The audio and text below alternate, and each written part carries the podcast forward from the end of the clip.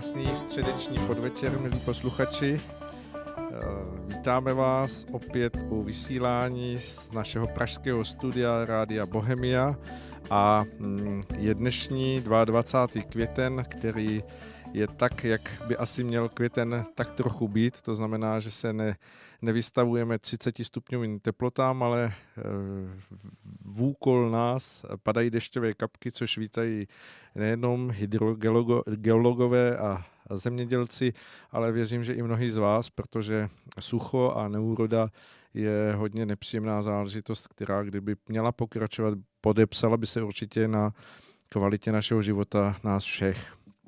Já jsem nesmírně rád, že vás mohu pozdravit teď v náš čas 19 hodin, kdy eh, jsme se sešli ve studiu, aby jsme pro vás to dnešní středeční vysílání nachystali s našimi velkými spolupracovníky a eh, proti mně sedí tady už první eh, spolupracovník nebo host našeho rádia, který je svým způsobem jakýsi interiární host, to znamená, že proti mně sedí Marian Kechlibar a mnozí z vás, kteří znáte naši posloupnost vysílání, tak víte, že právě teď za chvíli bude začínat eh, náš pořad na západní frontě klid. Pěkný den. Dobrý den.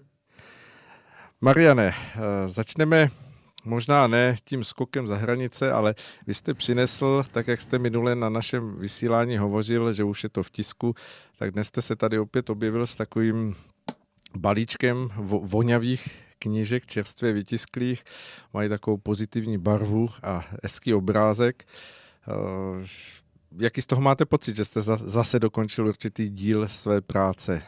Rozhodně spokojený. Bylo to něco, z čeho jsem byl nervózní, protože tam první díl zapomenutých příběhů nastavil nějakou laťku. A vždycky, když pak eh, v takovémhle díle pokračujete, tak máte obavu, jestli ten druhý bude stejně dobrý, jestli náhodou to není jako u některých filmů, jejichž první, první eh, podoba byla skvělá a potom to upadá, upadá. u, nějaké, u nějaké šesté byste to pomalu jako tomu dali ránu z milosti. Zatím teda to naštěstí podle reakcí lidí tak nevypadá, že by, že by uh, se to zhoršilo. Snad jsou i lidi, co píšou, že je to, že je to lepší než ta jednička. Tak uh, tak snad jo. No. Uvidíme, určitě doporučujeme, kde si mohou knížku lidé objednat, ať už no, vám Momentálně pouze u mě, čili www.kechlibar.net. Já mám totiž poněkud špatné zkušenosti s těmi velkými distributory. Hmm. Oni eh, byli dlouho zvyklí na v podstatě monopolní postavení před časem internetu, kdy pokud někdo napíše knihu, tak ji musel prodávat skrz knihkupectví nebo, nebo nijak. Ja? No a do těch knihkupectví u nás dodávají jenom tři, no, tři zdaleka největší distributoři. A jednak pro ně je to kniha jako kniha, o nich mají spousty, takže se moc nestarají o to, aby se čtenáři dověděli, co vyšlo a podobně. A jednak eh, bohužel na to dávají slevy a zdaleka nejhorší jsou ty slevy na těch internetových shopech, takže pak jde člověk na nějaké prostě levné svazky CZ, teď jsem si to vymyslel. Jo? A vidí tam svoji vlastní knihu o stovku levněji a může ho trefit šlák. To je takové poněkud uh, urážlivé. Je to tak. Navíc, kdo se tomuto oboru věnuje, tak ví, že mm, nastavení těch odběratelských cen a mm, cen, které uh, nabízí mm, právě tyto velcí hráči na trhu s knih, knihami, tak uh, je pro toho, kdo knihu vydává na vlastní náklady, tak velký šok, protože počítá s nějakou koncovou cenou, s nějakým rabatem a pak je zaskočený, že vlastně z toho má tak maximálně pokryté eh, svoje náklady. Hmm, tak to jsem nechtěl přesně tímto stavem jít. Tak jsem si řekl, dobře, mám blog, mám nějaké zpřátelené třeba servery, které mě přetiskují, tak ty taky můžou k mým článkům, když už je berou, tak tam můžou třeba taky dát ceduličku, to je autor zapomenutých příběhů a tady si je koupíte. A tak nějakou dobu jsem pracoval na tomhletom alternativním systému distribuce a myslím, že teď už to vychází docela dobře. Člověk nemusí být velký hráč, ale neměl by se před těmi velkými hráči plazit. To je hezké a věřím, že se k tomuto mementu dostaneme dneska několikrát, protože ono to platí nejenom v té rovině osobní nebo podnikatelské, ale platí to i v rovině států a vztahu, pravda, no. vztahu určitých malých a velkých zemí. To si jste ta, taky, no. tady dal doporučenou cenu. Nevím, jestli jste eh, tím sledoval nějaký záměr, nebo právě eh, jestli jste chtěl udělat jakýsi bojkot těm slevovačům. No tak to je takový univerzální pojem, doporučená prodejní cena, to je to je, to je běžná hodnota jako v vydávání knih, tak jsem tam stanovil něco kulatého, protože moc nejsem příznivce těch baťovských 99, 90. Na mě to působí jako strašně okatá manipulace s tím člověkem. Jo, vysloveně útočící na nějaký jeho iracionální put. Takže to tam kulatě 250 a to je, to je podle mého názoru férová cena, za kterou si ten člověk pořídí dostatek zajímavého čtení snad, pokud ho zajímá historie. Eh, pokryje to náklady dobře, Uh, no, ona si z země nebude, nebo jak se jmenuje, ten, ten, ten rejdář. Touto cestou asi se nechystáte Nepravděpodobné, no. Dobře.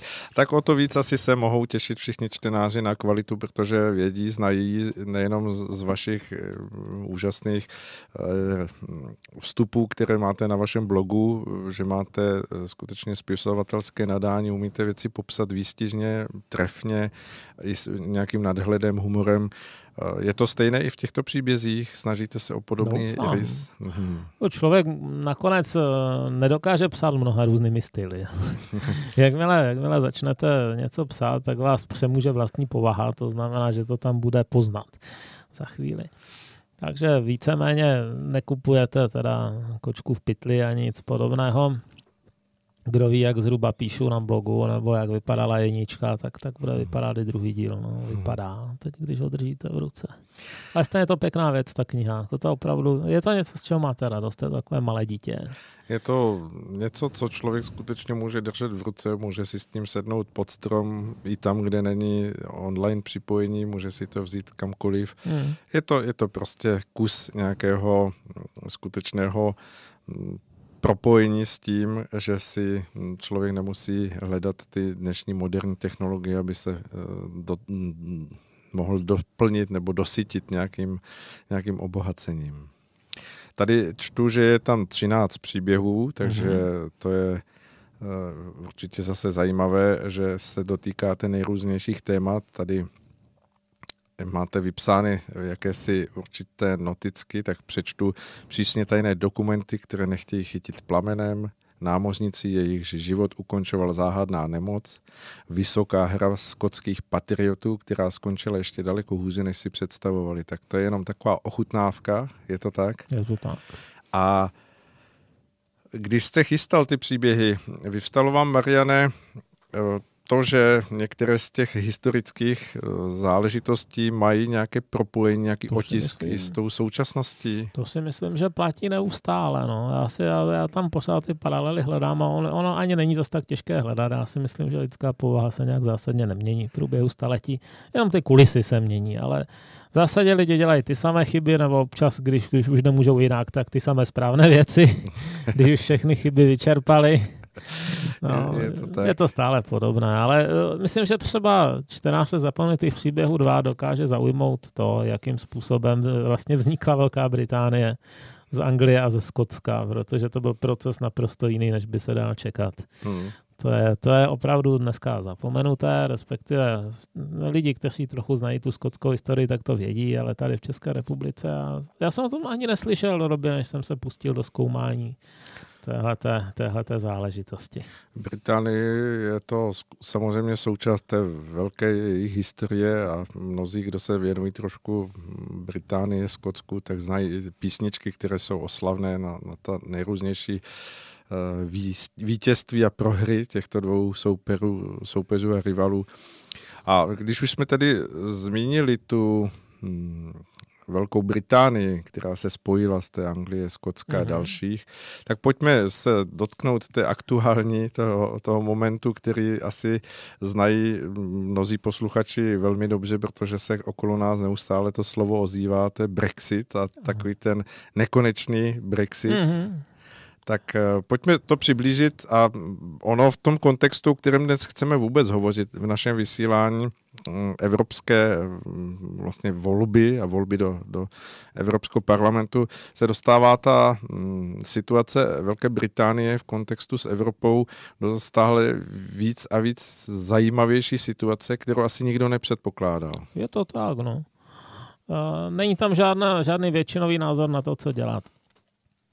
Co se stalo, že? Když byla vyhlášený, bylo vyhlášené, že výsledky referenda jsou 52 ku 48, tak v podstatě i hned rezignoval David Cameron, tehdejší premiér, který do poslední chvíle počítal s tím, že vyhraje ten Remain že skutečně to, to byl v zásadě, on, on, on hrál takovou velkou hru, protože tak je, uh, věděl, že mu roste v zemi docela slušná síla brexitářů, lidí, kteří by chtěli ven. A ti se tehdy zhromažďovali kolem strany UKIP, eh, UK Independence Party, má ve znaku takovou libru. A tehdejší její šéf Nigel Farage uh, docela zvážně ohrožoval pozice Toryů. Hmm, ano. No a blížily se volby v roce 2015. A jelikož eh, v Británii je ten systém first past the post, kdy máte zemi rozdělené na nějakých 600 něco okrsků, 650, a v každém z nich vyhraje jeden politik. Uh-huh, ano. Ten, který v jednom jediném kole nazbírá nejvíc hlasů. Tak eh, to rozštěpení hlasů mezi UKIP a Tory by mohlo de facto přivést k, k moci ty třetí. Jo? Takovém podle toho hesla, že když se dva perou, třetí se směje, tak by se smáli ti lejbristi, kteří takovýmhle způsobem tehdy štípnutí nebyli. Tak dobře, tak David Cameron se rozhodl, že toho Farage porazí jeho vlastní zbraní a, a že vyhlásí teda za referendum, jehož výsledky budou respektovány. Tady to radši umyslně říkám, referendum, jehož výsledky budou respektovány, protože ono striktně vzato v tom britském ústavním systému závazné referendum vyhlásit nelze. Tam je nějaká doktrína, které se říká doktrína parlamentní suverenity a ta v zásadě znamená, že parlament nemůže být zavázán nikým jiným k ničemu. Jo? Parlament je suverénní ten, když se rozhodne, že, já nevím, že, že prodlouží den na 630 hodin, tak sice to bude pitomina, ale nemůže, ho, nemůže mu to nikdo rozmluvit. Takže stejně i takto referendum bylo jako oficiálně konzultační, ale prakticky Británie země, řekněme, jako čestného slova ve spoustě situací, tak řekli, že to budou respektovat. Ten výsledek, ti politici. No, tak bylo vypsáno referendum, a e, jestliže ještě ze začátku to vypadalo podle průzkumu veřejného mínění spíš na vítězství Remain, tak konci té kampaně už to bylo tak plus minus 50-50. E, ty pozice se srovnaly na tak jako 1% od sebe až dvě. Skutečně to nakonec dopadlo poměrně těsně, o pár set tisíc hlasů. Nicméně zvítězilo, zvítězil Brexit, že jo, Leave. A teď máte takový drobný problém, co to znamená. Oni nemůžou odplout do prostřed oceánu, budou samozřejmě tam, kde byli, ale, ale nějakým způsobem se změní jejich právní vztahy s Evropskou unii, které jsou dány hromadou smluv, které tvoří to základní unijní právo, ke kterým Británie vystoupila, se přistoupila, plus jsou tam nějaké výjimky, které si ta Británie ještě za Tečerové vyjednala. A teď je otázka, co všechno přestane platit. Ono asi přestane platit skoro všechno, jo, jako by tím Brexitem. Takže um, to je samozřejmě tak trošku problém pro třeba podniky, které jsou ekonomicky provázané s Evropskou unii. Není jich tak málo. No, takže teď začalo dohadování, co teda znamená Leaf. Jo? Od nějakého nejměkčí varianty jménem Soft Brexit, no, které se říká, že by tam vznikla nějaká poměrně rozsáhlá stále ještě smluvní struktura. Uh, to by ale fakticky znamenalo, že ta Británie by musela respektovat uh, spoustu názorů Evropské unie a neměla by moc možnost je ovlivnit. Jo. Proto ti odpůrci říkají, že to je horší, než zůstat uvnitř. Jo. Že třeba tomu Evropská unie si rozhodne, že všechny, abych si vymyslel nějakou absurditu, jo, že, že všechny eh, zubní kartáčky budou zelené, no tak ta Británie se tomu bude muset podřídit, kdyby chtěla zubní kartáčky žluté. Jo, a, a nebude, jelikož už nebude členem, tak to bude moct jenom tak akceptovat zvenčí a nebude to moc příliš ovlivnit protože vůči té mase to spojené je relativně slabá. Pak jsou různé varianty eh, celní unie, která by v zásadě byla eh, trošku volnější, už by se nepřejímalo tolik těch regulí, ale neuplatňovali by vůči sobě clá. No a třetí varianta, ta, jak kterou já stále ještě považuji za nejpravděpodobnější, je to, čemu se říká hard Brexit. Čili smlouvy by přestaly platit, ty státy by byly teoreticky jako schopné vůči sobě třeba začít zavádět clá, různé, různé restrikce, jo, typu vaše jogurty nejsou tak dobré, aby jsme vzali na svůj trh a naopak. Takových možností je hodně. No ale zároveň je teda logisticky nejobtížnější, protože máte nějaké Irsko, to Irsko je z valné většiny dneska samostatná republika, která je součástí Evropské unie, ale taky je tam ten Ulster, ta, ta severní část, která patří do Británie, kde ten názor jako není jednoznačně pro, pro spojení s Irskou republikou, kde je spousta lojalistů. A uh, oni byli za posledních asi tak 25 let zvyklí, že tam mezi nimi je zelená hranice, čili, uh, čili možnost volného pohybu osob, zboží a tak dále.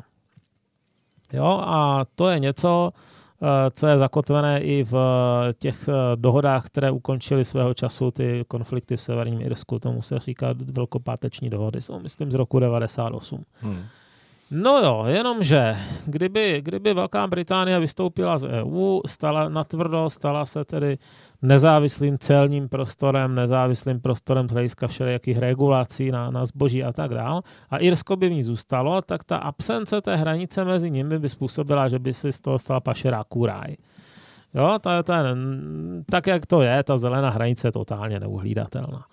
A oni se ti Britové malinko bojí nějaké tvrdé hranice, protože přece jenom za doby těch nepokojů v těch 90, 80. hlavně letech uh, byly ty uh, pohraniční, pohraniční budky dost často terčem teroristů. Hmm. No, na druhou stranu, co s tím? No, tak jedna část ostrova patří jedním, druhá druhým. Uh, existovala varianta takzvaný irský backstop, čili že by Severní Irsko byl součástí celního prostoru EU a jakékoliv clení by se dělo na moři mezi Británií, no, mezi, mezi Anglií, potažmo Skotskem na jedné straně, Irskem na druhé. Jenomže to je taková varianta, že zejména ti konzervativnější eh, angličtí politici mají strach, že by to vedlo k odtržení toho severního Irska. A existují nějaké takové nescela podložené historky o tom, že Martin Zellmayer, nejvyšší úředník EU, Němec, kterého si tam prosadil Juncker takovými nečistými způsoby, takže se údajně měl vyjádřit, že Velká Británie zaplatí Severním Irskem za drzost, že si odvážila o Brexitu. Jo. No a tohle to, to tam jako koluje po té Británii, tahle informace, citují to politici a říkají nikdy, samozřejmě, nedáme jako ještě nějakému Němcovi za pravdu, jo, takhle nějaké své teritorium. Takže ten, ten deal, ta dohoda, kterou, kterou Theresa Mayová sjednala nějakým způsobem, Theresa Mayová je pre, premiérka, no?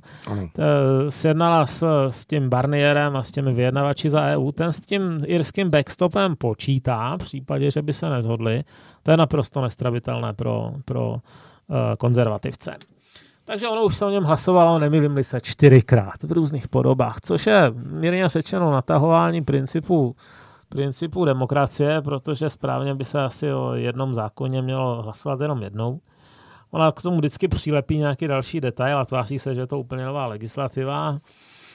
No a ta, ta dolní sněmovna, která ji to má schvalovat, ta ji teda moc neposlouchá, je na ní naštvaná, takže ji to neustále zase zhazují ze stolu.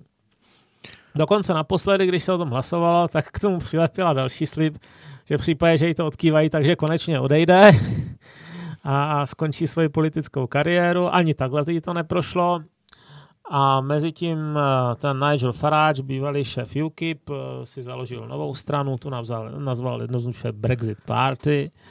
A, a ta Brexit Party začíná zásadním způsobem nahlodávat podporu konzervativců i lejbristů. No, jelikož eh, se nezhodli zatím, správně měli původně opustit asi 29. března 2019, Vyjednali si nejdřív krátký odklad, tedy vyjednala to ta Theresa May. Následně během krátkého odkladu nedokázali nic, no tak eh, si vyjednali dlouhý odklad, šestiměsíční. Teď přemýšlím, jestli nebyl sedmiměsíční dokonce, možná sedmi. A to znamená mimo jiné, že jsou povinni uspořádat volby do Evropského parlamentu. Protože teď se bude volit do Evropského parlamentu, že tento víkend ano. No jo, jenomže uh, vlastně Británie na jednu stranu na odchodu, takže už to jakoby uvozovkách není úplný člen. Na druhé straně na na odchodu e, žádný takové, žádné takové pojmenování není. Buď jste člen, nebo nejste, jo, z hlediska zákonu. Takže dosud členem je, i když je nějaká perspektiva, že brzy nebude. No a ve výsledku uh, oni musí tedy uspořádat to hlasování do Evropského parlamentu a to samozřejmě strašně podráždilo ty, ty voliče Brexitu. Že? Takže se hromadně dali k Brexit Party a teď jsem se díval na, na výsledky průzkumu a ta Brexit Party má tak mezi 35 až 39 procenty, čili by byla daleko nejsilnější v Británii, ještě silnější než konzervativci a lejbristi dohromady, což je dost překvapivé. A teď se tady právě dívám na Europe Elect, to je, taková, to, to je takový předvídací mechanismus a ti tvrdí, že Brexit Party by měla mít největší počet křesel v celém Europarlamentu, 28. no. Druhá má být mimochodem podle jeho dadu Lega, čili Salviniho strana, 25. Teprve třetí CDU, německá, od Merklové, 24 Eh, což je strana, která byla zvyklá na to, že má nejsilnější pozici. Čtvrtová mají být Poláci, právě Pravo i Spravedlivost, čo? 22, a, a pátá má být Lepenová. Jo? Takže z těch hmm. pěti stran vlastně jenom jedna tak, takzvaně proevropská. Čtyři jsou v zásadě jako v různé míře rebelské od toho, od toho Faráže, který chce úplně jasně ven, až po ty Poláky, kteří teda jsou ve dokud se čerpají dotace. ale, ale že by tam hořeli nějakou láskou k federálnímu projektu, to nehrozí. No, takže, takže skutečně to vypadá, že Faráč bude mít docela výraznou přítomnost v Europarlamentu a určitě to budou využívat k velké show. A myslíte, že vůbec eh, je nějaké právní řešení pro to, aby mohla být zohledněna ta situace, která je? To znamená, že budou zvoleni zástupci Velké Británie, ale zároveň ten parlament s nimi do určité míry už nepočítá, protože on byl snížený na, myslím, 705 mm-hmm, ze 750. Mm-hmm, ano, ano. A e, jakou budou bude mít nějakou právní nebo legislativní e, pravomoc ty Já myslím, poslanci? Tak on ten Evropský parlament zase tak silný není. Ale jednu pravomoc přece jenom má, který, která, která bude docela zásadní a to je, že e, oni přece jenom schvalují Evropskou komisi. Jo, budoucí. Juncker končí, respektive Juncker prohlásil, že už znovu on na tu funkci kandidovat nebude. A tak jsou různí kandidáti, tam Weber za tu, za tu Evropskou lidovou stranu a Timmermans za, za socialisty a tak dál, ale a, ta komise se myslím, že se schází poprvé až v říjnu, jestli si to dobře pamatuju. A teď je otázka, jestli by teda jako měli mít právo ti Britové hlasovat o budoucí komisi, když eh, se očekává, že odejdou. No? Ano, ano, to je no. vlastně otazník, na který no, možná není no. asi odpověď, nebo... Přesně tak, ty, ty, ty smlouvy na to nemyslí, že jo, podle, podle smluv až do Lisabonské smlouvy, která byla jako EU věčná nerozborná, že jo, takže kdo tam jednou vstoupil, ten už zůstal až do konce vesmíru. A Lisabonská smlouva připustila článek 50 a vystoupení, ale nikdo nevěřil, že to někdo udělá. Takže žádný detailnější eh, eh, druh přípravy k tomu nebyl. No tak jako z, z hlediska všech těch smluv ti Britové jsou prostě členové a jsou členové do chvíle, než přestanou být členy. Není žádná mezifáze jo? Hmm. z hlediska pra- jejich oprávnění v parlamentu a podobně. A, ale přesto si na druhou stranu myslím, že, no nevěřím tomu, že zrovna ti Němci a Francouzi připustí, že by Britové ovlivnili složení budoucí Evropské komise, když tam celou dobu nebudou. Ano, ano. No, takže buď bude nějaká mikromezikomise, která vlastně skončí svoji práci v den, kdy Británie odejde a zvolí si novou, anebo bude nějaká právně pofiderní situace, kdy možná jako nebude žádný oprávněný zástupce, kdo ví. Jo. Na tohle se určitě právníci těší, to bude, to bude velký konflikt o ty výklady. Tak ono asi po těch volbách bude mnohé e, s otazníkem, protože jak jste zmiňoval, ta jakási mm, vykreslenost té koalice, která by mohla být eh, s jakousi převahou v tom duchu toho, mm, buď udělat eh, v Evropě eh, nebo v tom nastavení nějaké radikální kroky, nebo vůbec dospět k tomu, jestli ten projekt má smysl, tak ta asi bude mít poměrně silné výsledky, doufejme, uvidíme. No, uvidíme. No, já si osobně myslím, že tak, jak ta EU je, že je to nereformovatelné. je to prostě struktura, která ztratila směr. Jo v podstatě od těch římských smluv v 50. letech až do nedávna platila taková ta teze o té stále těsnější unii, Ever Closer Union.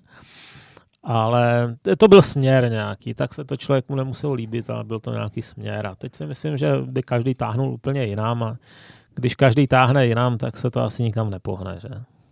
Když se ještě úplně chvíli linku zdržíme na těch britských ostrovech, tak eh, vy jste zmínil eh, jméno Davida Camerona ohledně mm. toho, Eh, že on byl ten, kdo vypustil toho Gina Brexitu svým způsobem, možná nechtěně.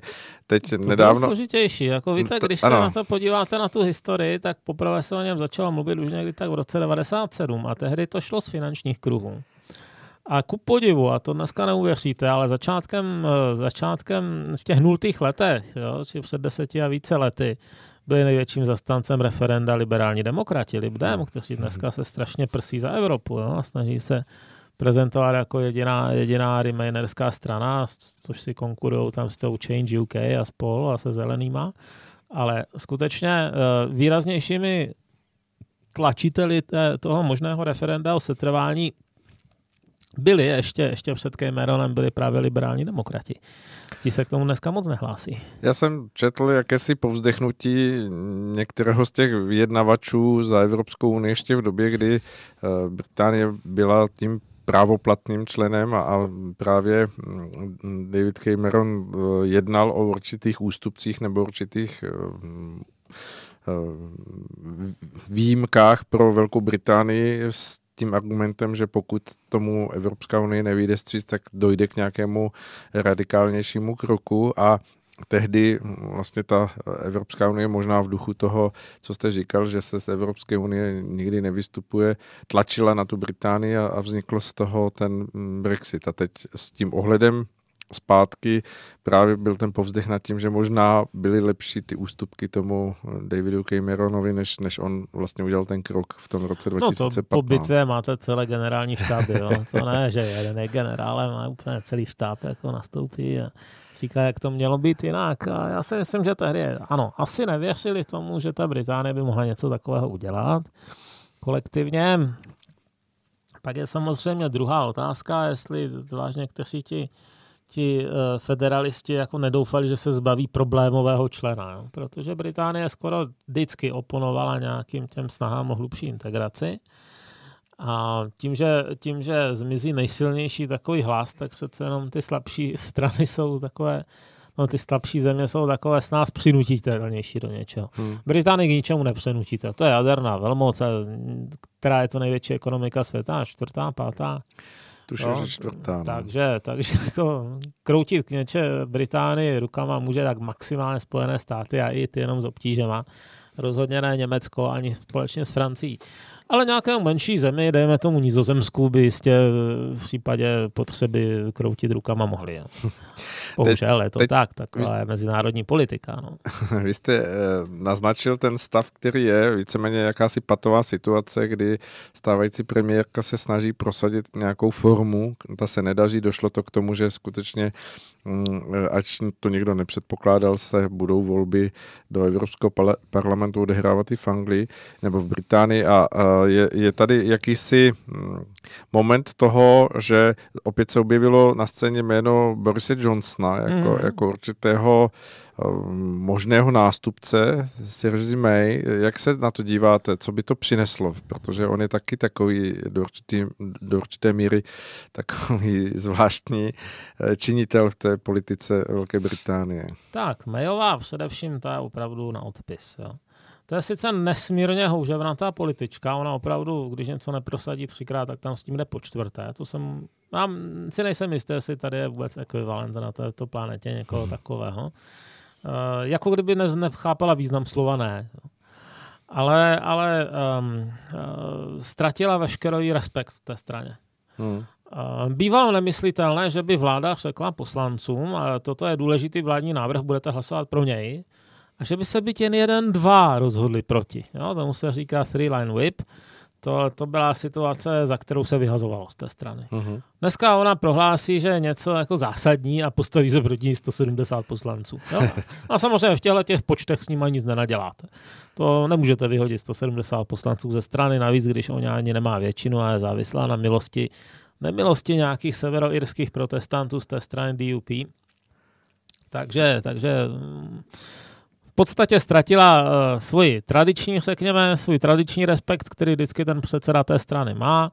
Uh, je očividné, že nedokáže prosadit své představy v parlamentu, drží se tam zuby nechty, ale nejde momentálně jako formálními způsoby odvolat, to ne, protože v prosinci vyhrála hlasování o nedůvěře, jako vnitřně, nemyslím nedůvěře vlády, ale vnitřní hlasování konf- té konzervativní strany o tom, že zda ji chtějí nebo nechtějí mít na čele, tak tehdy to vyhrála, dokonce je s nějakou jako mírnou převahou, dneska by to určitě nevyhrála, ale součástí těch jejich regulí je, že, že se to rok nesmí opakovat. Ano, to je ten mechanismus, my jsme ho zmiňovali. No. Ano, čili ona má teoreticky asi sedm měsíců k dobru, jo? prakticky je jako na odstřel a, a na preferencích eh, konzervativců je to ukrutným způsobem vidět. To je zdaleka nejstarší politická strana světa existující. Oni v zásadě byli k poznání už koncem 17. století. Nedá se říct eh, nějaký konkrétní den a okamžik a místo, kde byli založeni, ale, ale jakoby kolem, po roce 1688 už to očividně byl nějaký tým, který se vyvíjel dost, eh, dost kontinuálně až do té dnešní podoby. Jo. Uh-huh. A tahle ta vnitřní nejistota i tak, eh, takovým způsobem drtí tu stranu, že si myslím, že jí opravdu hrozí zkáza. Jo. Uh, jediné, co ještě aspoň trošku drží pohromadě, je strach, že by vznikla, že by uh, vláda padla, že by mohly vzniknout předčasné volby a že by to, nedej bože, vyhrál Jeremy Corbyn, uh-huh. čili, čili šéf té levicové, té uh-huh. Labour Party. Uh, to je tak děsná perspektiva, že to dokáže i ty nejhorší nepřátelé na chviličku tlumit. Ale fakticky je, že, že jako, uh, předsedkyní mají na nic, a její dny jsou spočteny, jenom je otázka, jestli to bude za pár nebo za trochu víc pár. A musí si hledat nového šéfa. A je dost pravděpodobné, že ten budoucí šéf bude brexitář. Protože Theresa May je v dost unikátní situaci, ona sama byla proti Brexitu, ona byla Remainer, a přesto teda po, po té, co Cameron uh, odstoupil, tak vyhrála ty, no, vyhrála to, to řízení a jako remainerka vyjednávala Brexit. Jo? To je samo o sobě taková dost blbá situace, kdy musíte jednat proti vlastnímu přesvědčení. Ono se to možná na, té, na tom jejím výsledku podepsalo. No dobře, no tak uh, bude to nějaký asi rim, ta nějaký, nějaký lever jo, po ní. Ale teď je otázka, jestli to bude hard lever, soft lever. A jedna z velkých uh, osob, která, která je spojená s, právě s s eh, leave pozicí je Boris Johnson, což je bývalý šéf uh, bývalý šéf um, Londýna, jo? Ano. Lord Mayor, či primátor. Starosta, ano. No. A Londýn jako není moc nakloněn konzervativcům, to ne ale on má takovou zvláštní, eh, takové zvláštní osobní jednání, takové jako přátelské, takový chlapík od piva. Jo? I když je to ve skutečnosti velmi vzdělaný člověk, který umí asi šest jazyků a jako není na místě se mu posmívat, on je hluboce erudovaný, hodně toho přečet, hodně toho napsal, ale má takový to, to, trošku klametělem, no? vypadá tak jako ten žoviální, žoviální návštěvník pubu. Vypadá jak přestárlý teenager. Trochu jako, jo, no. tak na, na pohled první. A když začnete, když začnete zkoumat, co má za sebou z akademického hlediska, to je fakt chytrý chlap. No? Uh-huh, ano. Jenom tak nepůsobí. Proto takový ti různí pidi intelektuálové, kteří teda dosáhli jednoho diplomu, tak se mají tendenci se na něj povyšovat, ale myslím si, že, že to eh, naprosto není na místě. Hmm. Nicméně, tedy eh, Johnson má tenhle ten způsob eh, komunikace s lidma, tomu získávalo hodně voličů i v tom Londýně, který přitom takové ty typické kožené konzervativce moc nemusí. Když vezmu jako protiklad, jo, protiklad je ten Jason Breeze Mog, jo, to, je ale, to je ale úplně typický takový ten s tou buřinkou, s tím deštníkem, který, který má několik služek a, a nějaké domácí sídlo na venkově. Jo, to je to úplný stereotyp takového toho, toho statkářského konzervativce jakéhosi. Není šlechtic, ale určitě by rád byl. takže, takže eh, z těchto dvou si myslím, že daleko širší zásah vůči, lidi, vůči lidem má právě Boris Johnson. A on už chtěl vyhrát to místo, to místo, eh, když odstoupil Cameron, to by možná taky všechno proběhlo jinak. No. Neříkám, že hladčej, ale možná aspoň jednoznačně. On udělal zvláštní manévr v tu hmm. chvíli toho, toho, kdy vlastně se rozhodovalo, mnoho lidí se proti němu jako postavilo, že byli zklamáni, protože očekávali, že to bude víceméně jednoznačná záležitost. No, on se nějakým způsobem spojil s tím Michaelem Govem, což je, což je docela význačný politik eh, konzervativní strany, který je docela dobrý řečník. On, on má takový ten takovou tu zvláštní nenápadnou schopnost um, argumentovat dobře. Jo? Uh-huh. Uh, musíme říct teda o Angličanech, že oni si velmi stále ještě cení řečnického umění a v těch, v těch public schools se to dost školí a, a učí a když to srovnám teda s naší úrovní veřejné diskuze, tak jsou úplně někde jinde, ale popravdě oni v tom předběhli většinu, většinu světa. No, takže ten Gav se s ním nakonec nějakým způsobem pohádal, tak trochu ho bodnul dozad, nevím, jak spolu můžou dneska vycházet. Součástí toho jejich konfliktu bylo, že, že, že to ten Johnson nevyhrál. Uh, nicméně, to už je dva roky, dva a půl, no, už jsou to skoro tři roky, to ano. bylo v létě 16. Takže Johnson je znovu na startovní čáře a můžeme očekávat, že to bude minimálně vážný uchazeč o to křeslo jak šéfa strany, tak eh, prime ministra. Pokud by se tam skutečně dostal, tak si myslím, že by tu zemi vedl k Brexitu eh, rychlým krokem. Hmm. Určitě považuji za jisté, že by nežádalo žádný další odklad. Dobře, tak pustíme si skladbu a poté se vrátíme zpátky do tady té naší bližší eh, Evropy, kousek za hranice někam na jich. Nebudu říkat kam, ale bude to Rakousko. Za mořem nejhlubším, za horou vysokou, za lesem smutnějším, než oči dětí jsou, křídla vrán,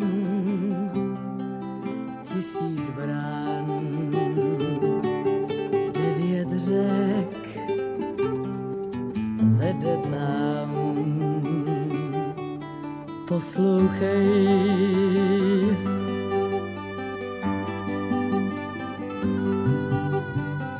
Za bránou tisící tam zvonková je zem a lidé zvonkoví v ní zvoní celý den pro váš pláč, pro váš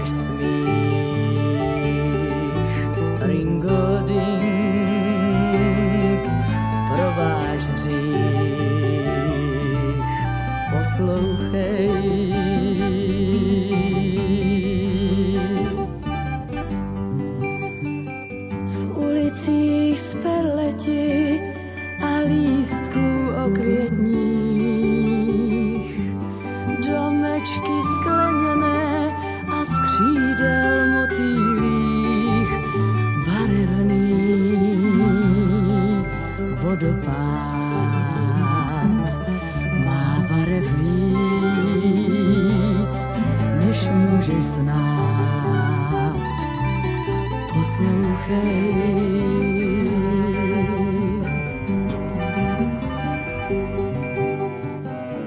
A lidé zvonkoví ve zvoncích zrození, když se stane neštěstí, svým zvonkem zazvoní.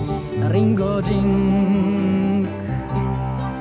Ringo Dink,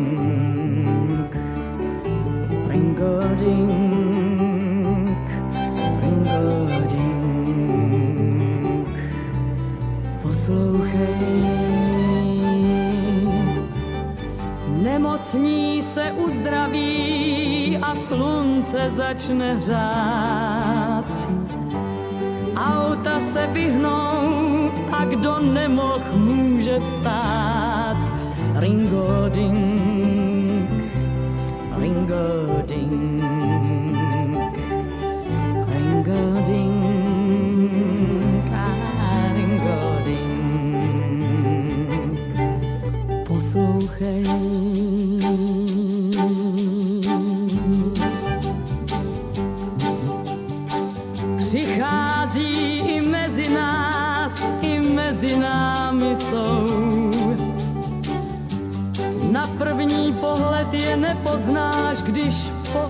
jdou. zazvoní, když přijde čas, kde by mlčky stál každý z nás. Poslouchej,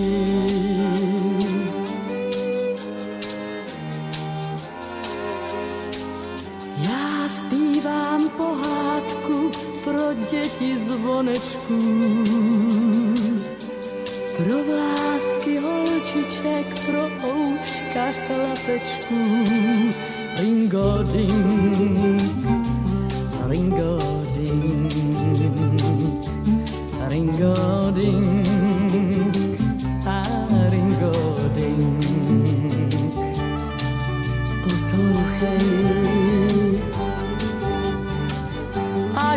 jednou vyrostou, pak jistě zazvoní. Mí lidé zvonkoví ve zvoncích zrození pro váš pláč, pro váš smích. Ringo ding, i pro váš dřích poslouchej.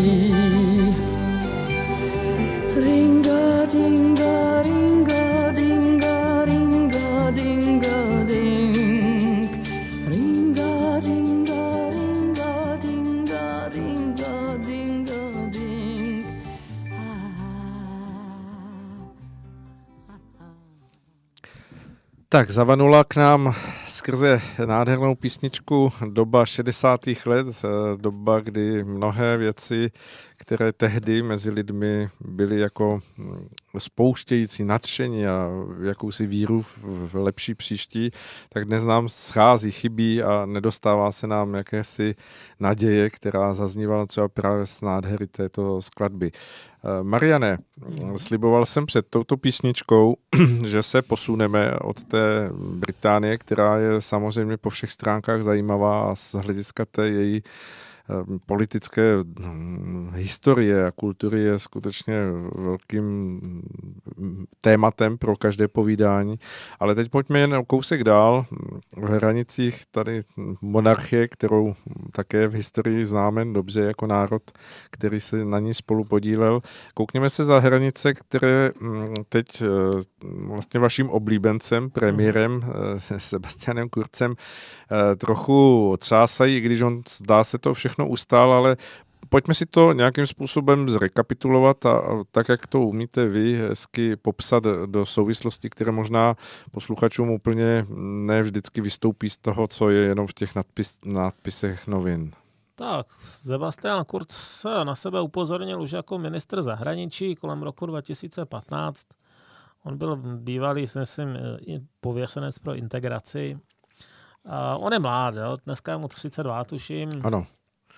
Eh, velmi mladý na, na šéfa strany, na šéfa, eh, na, na kancléře, ale nepochybně schopný politik, který takovým způsobem velmi specifickým umí bruslit mezi na jednu stranu tou mainstreamovou pravici, čili to je ta CSU a celá ta Evropská lidová strana a mezi těmi spíš nacionalističtě laděnými stranami, jako je, jako je zrovna ten jeho až do nedávna partner FPE, čili svobodní dokázal v tomhle smyslu nějak stavět mosty jo, mezi těmihle dvěma hnutími, které se místama vysloveně nesnášejí. Zrovna třeba v Německu sousedním eh, AFD a CDU se nemají rádi. Jo. Ano. Možná ještě na lokální úrovni, jako v Sasku, že nebudou tak smrtelně znepřátelené, ale na té federální jsou. Um, rakouská vláda vznikla po volbách v roce 17 uh, eh, se skoro ústavní většinou.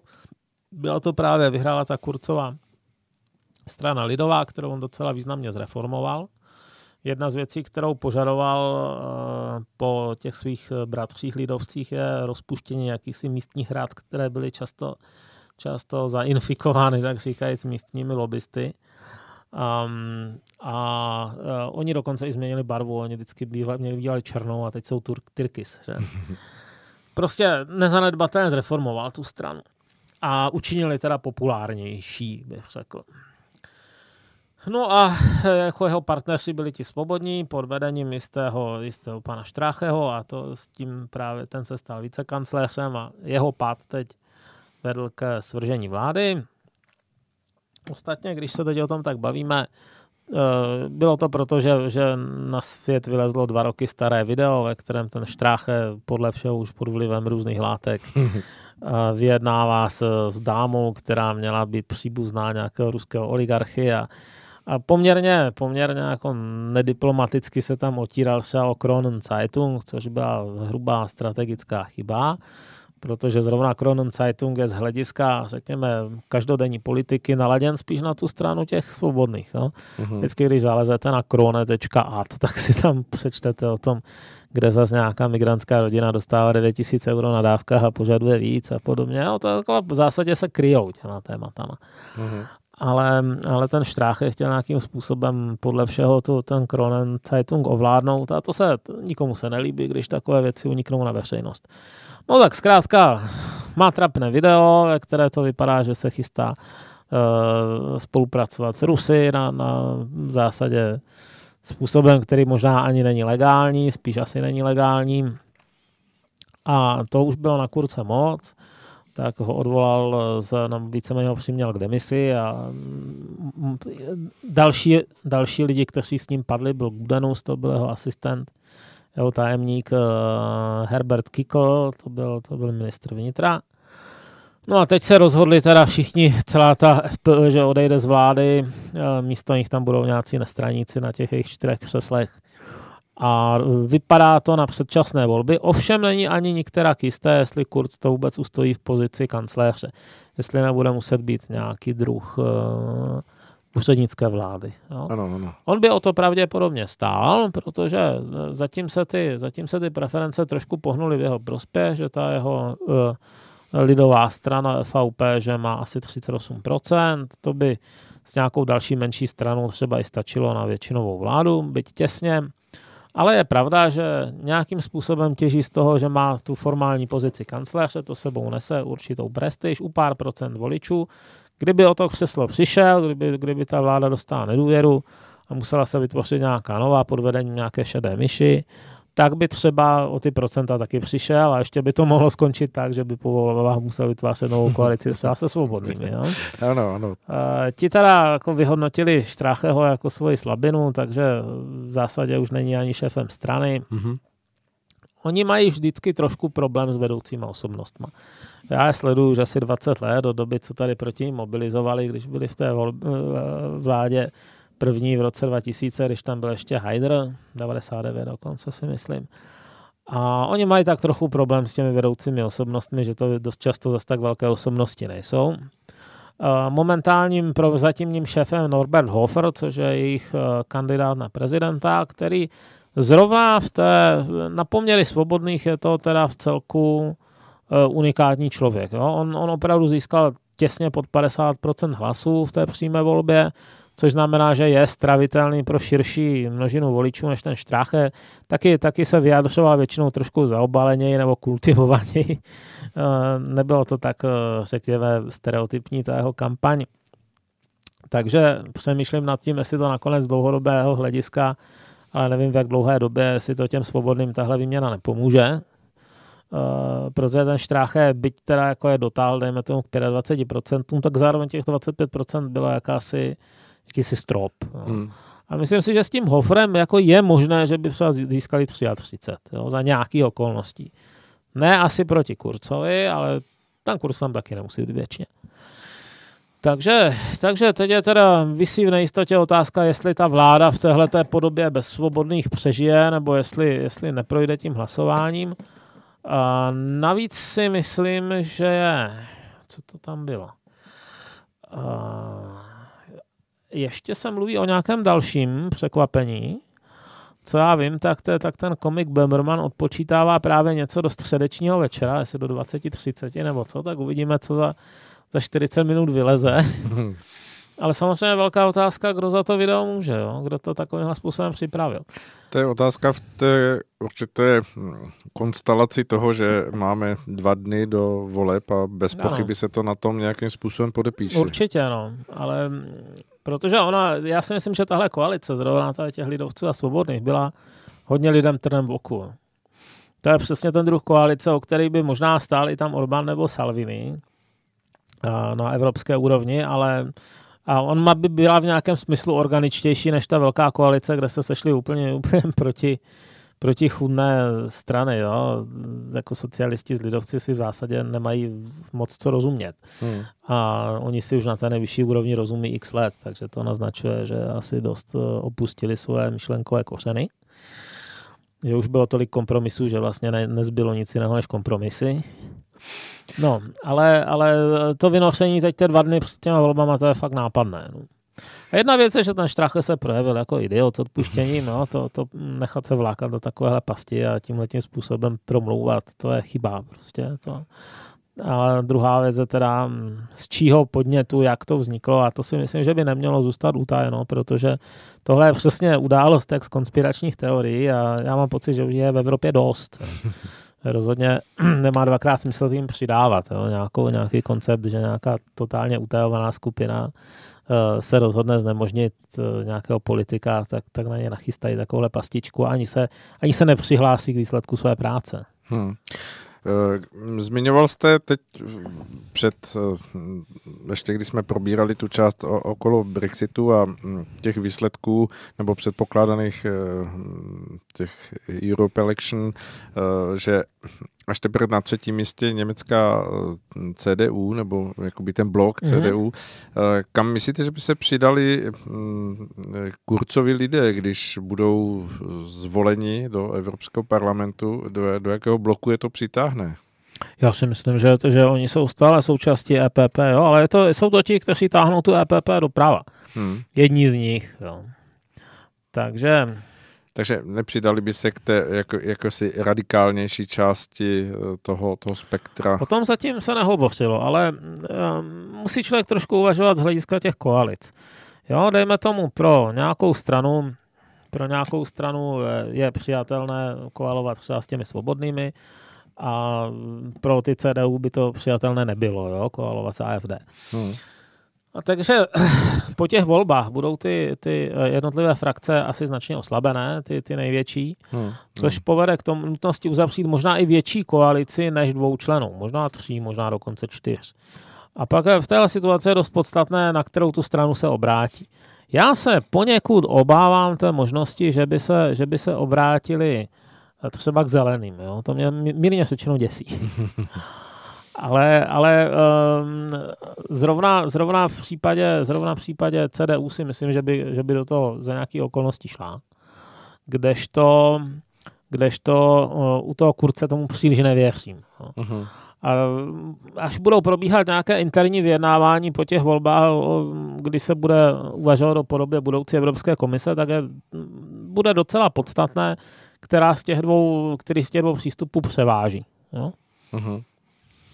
No, když se na to podíváme teď, protože ten dnešní vysílací čas chceme věnovat uh, trochu více tomu blížícímu se uh, volebnímu víkendu, uh, jaký je váš tip na tu určitou další cestu po, po tom um, víkendu 24. 25. května? Jak to vidíte vy za sebe, co se, co se z toho bude odvíjet dál v tom, v tom, jakémsi kaleidoskopu těch eh, koalic a dohod a, a výhledů. Jak to predikujete vy za sebe? Hm. Já teda mám spíš pesimistickou predikci to, že vznikne nějaká super velká koalice třeba o čtyřech, pěti stranách.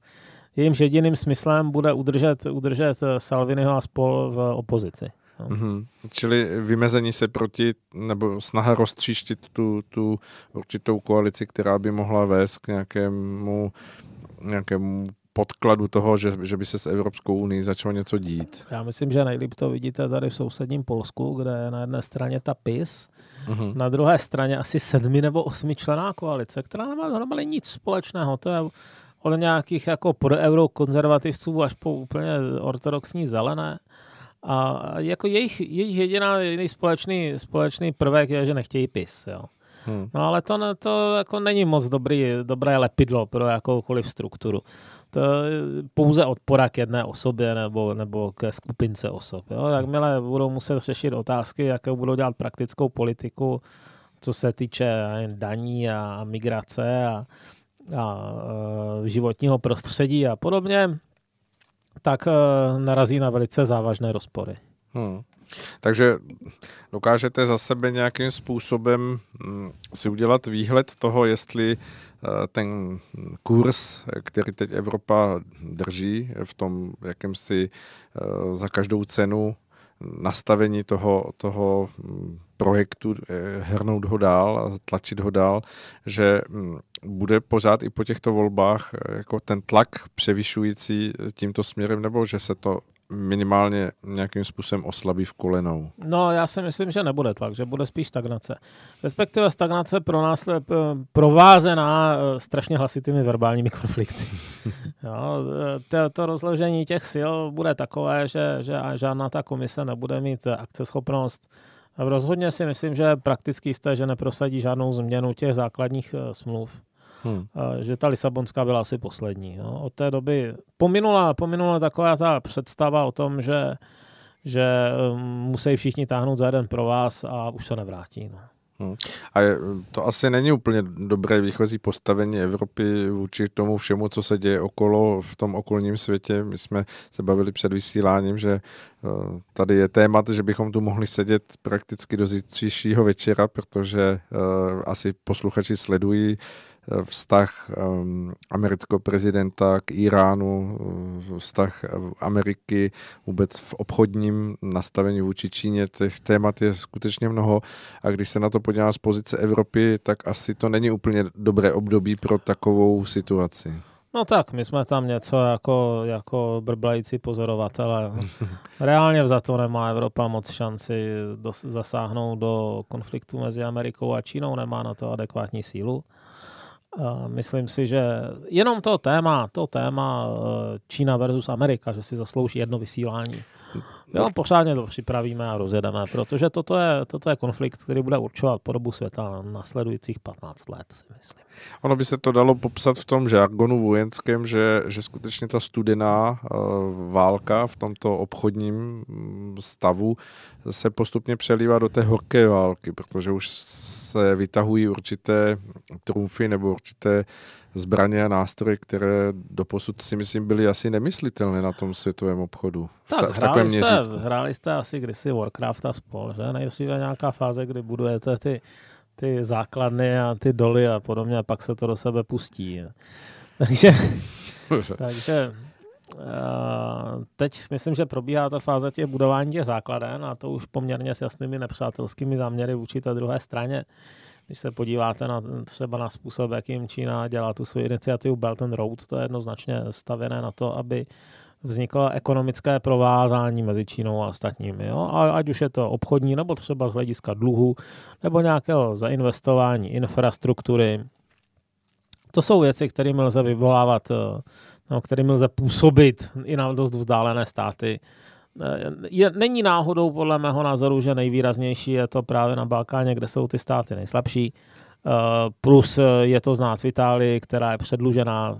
V podstatě by asi měla dávno zkrachovat, upřímně. Nejenom ona. Takže, takže eh, tohle je věc, která ještě bude určovat naši budoucnost a mám pocit, že zrovna ta Evropská unie vůči tomu nemůže reálně nic moc dělat. Tady se můžeme maximálně tak rozhodovat, na kterou tu stranu se postavíme. Já bych teda rozhodně nešel s Číňanama, ale myslím si, že někteří ti Evropani s nimi půjdou.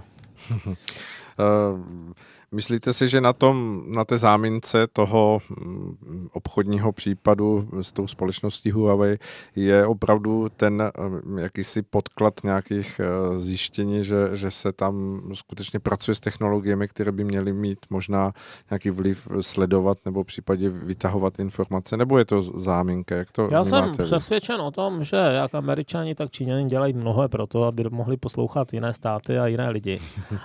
Ale samozřejmě jako dříve byla, řekněme, ještě i za to Obamy převažovala snaha uh, to moc nehrotit, tuhle konfrontaci. A já myslím, že ten Trump je první, který buď si uvědomil, že už to odkládat nelze, anebo prostě má v povaze, že to, že to asi tak moc neodkládá, ale já si spíš myslím to první. Jo, oni i tihleti eh, jako rváči, eh, jako Trump je, si vybírají ty konflikty nějakým způsobem. A nemůžou si je vybírat úplně nezávisle na vnějších okolnostech. A já si myslím, že on si vyhodnotil, plus teda celá ta jeho sada, Pompeo a Bolton a spol, že, že ta Čína je pro ně nejnebezpečnější nepřítel, jakoby, že, že může ohrozit nějak technologicky, obchodně, uh, že i si stavějí nějaké velké, velké loďstvo a že v okolí Číny pás amerických spojenců, jako je Japonsko a Jižní Korea, které ale, kteří ale nebudou-li se cítit chránění, tak můžou být mm, pokoušeni uh, utéct z té jedné sféry vlivu do té druhé, třeba jenom ze strachu. Jo. Uh-huh. Ve stylu přítel je daleko a moc se o mě nestará, nepřítel je blízko a, a zajímá se o mě hodně, jestli by nebylo náhodou lepší změnit, změnit orientaci. Jo. Takovýchhle přeskoků se stalo v historii mnoho. Takže, takže já si myslím, že to si v tom Washingtonu uvědomují a proto teď tlačí na otevřený konflikt. No. Minimálně, minimálně teda ten obchodně vlivový. Hmm. Ten otevřený konflikt, to se uh, úplně ve velice krátké uh, chvilce zastavme. Asi mnozí posluchači slyšeli nebo četli že takřka každý druhý Američan se dívá na to, že eh, je možný konflikt, vojenský konflikt Ameriky s Iránem. Řekněte, jak to vidíte nějakým krátkým souvětím. Znáte to, je těžké předpovídat zejména budoucnost. A může k tomu dojít, no. Co, co bychom si povídali, jako ta, tam, tam, to je situace, kde k tomu zásadně může dojít neumyslně, jo? že se Uh, oni tam mají dost velkou koncentraci sil, jedni i druzí, to znamená, hmm. že si můžou nějakým způsobem skřížit cestu a, a nevyřešit to včas na diplomatické úrovni.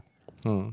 Takže stačí přeskočit jiskra. To může, no. Hmm. Ono se třeba v 80. letech se střelili američani omylem e, iránské civilní letadlo. Jo. To, to, to byla událost, která pomalu by stačila no, k vyhlášení války. Ano, ano. No. Dobře, Mariane, eh, jsme za horizontem našeho vysílání nebo našeho času. Zájmu a času. Já jsem nesmírně rád, že jste si udělal čas na eh, Rádio Bohemia, že jste dorazil. Jsem také velmi rád, že jste přinesl svoje nové pokračování zapomenutých příběhů, které nese název dva, budou pokračovat, bude trojka, čtyřka. Trojka z půlky hotová, ale ta druhá půlka to bude ještě práce, si myslím, do konce roku. A ještě mám rozepsanou sbírku povídek, poněkud uh, dystopických. Uh, je to z uh, Jižní Francie, blízké budoucnosti. Hmm. Bude se to jmenovat Krvavé levandule. tak to, nebudou to žluté vesty. Dobře. tak moc děkuji za váš čas a budeme se těšit za 14 dní, že se s vámi uvidíme, uslyšíme. Věnujme tedy ten čas více tomu, co jsme zmínili, ten vztah eh, možná Amerika, Čína podobně. Tak ono bude těsně po volbách do toho Evropského parlamentu. Možná by stálo za to komentovat i ten výsledek, to jako je pravda. A uvidíme, co se mezi tím stane s americko-čínskými vztahy. No. Asi budou to si... rozhodně dvě témata, která budou soupeřit do naší pozornost. Dobře, tak děkuji. Naschledanou. Nasledanou.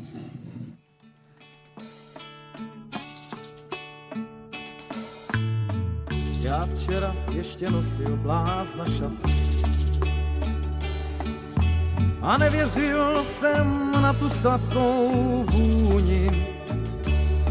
Svět otočil se kolem osy jednou jedenkrát a teď už se mě nemusíte na nic ptát. Nádherná, nádherná, nádherná, nádherná, sklo stůj chvilku díl. Ty jsi bílá tečka nejněžnějších květ, ty jsi květ, sled, ty smů šestý světa díl.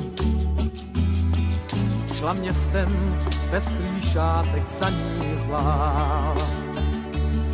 A ve vlasech jí zahořela růže. Já chvíli šel jsem za ní, chvilku vedle ní jsem stál a v rozpačitém srdci oheň splál. Nádherná, nádherná, nádherná, nádherná, skopostůj chvílku díl. jsi bílá tečka nejněžnějších věd, ty jsi květ, co jsem slép, ty jsi můj šestý světa díl. Teď v zahradě snů už svoji růži mám a sám na jí slávu verše píšu. Na bílém břehu touhy stojí naší lásky stan a v něm tu svoji růži objímám. Nádherná, nádherná, nádherná, nádherná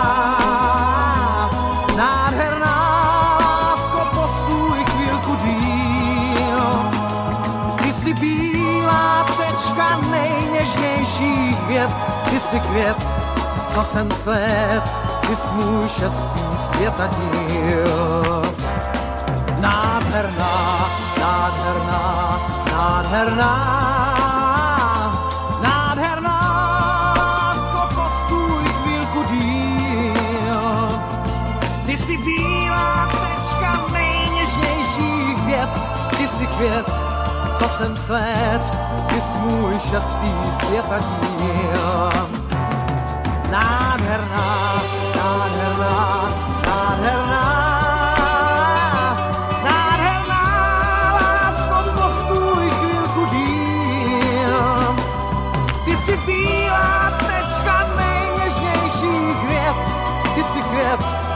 jsem svět, ty jsi můj šestý světa díl.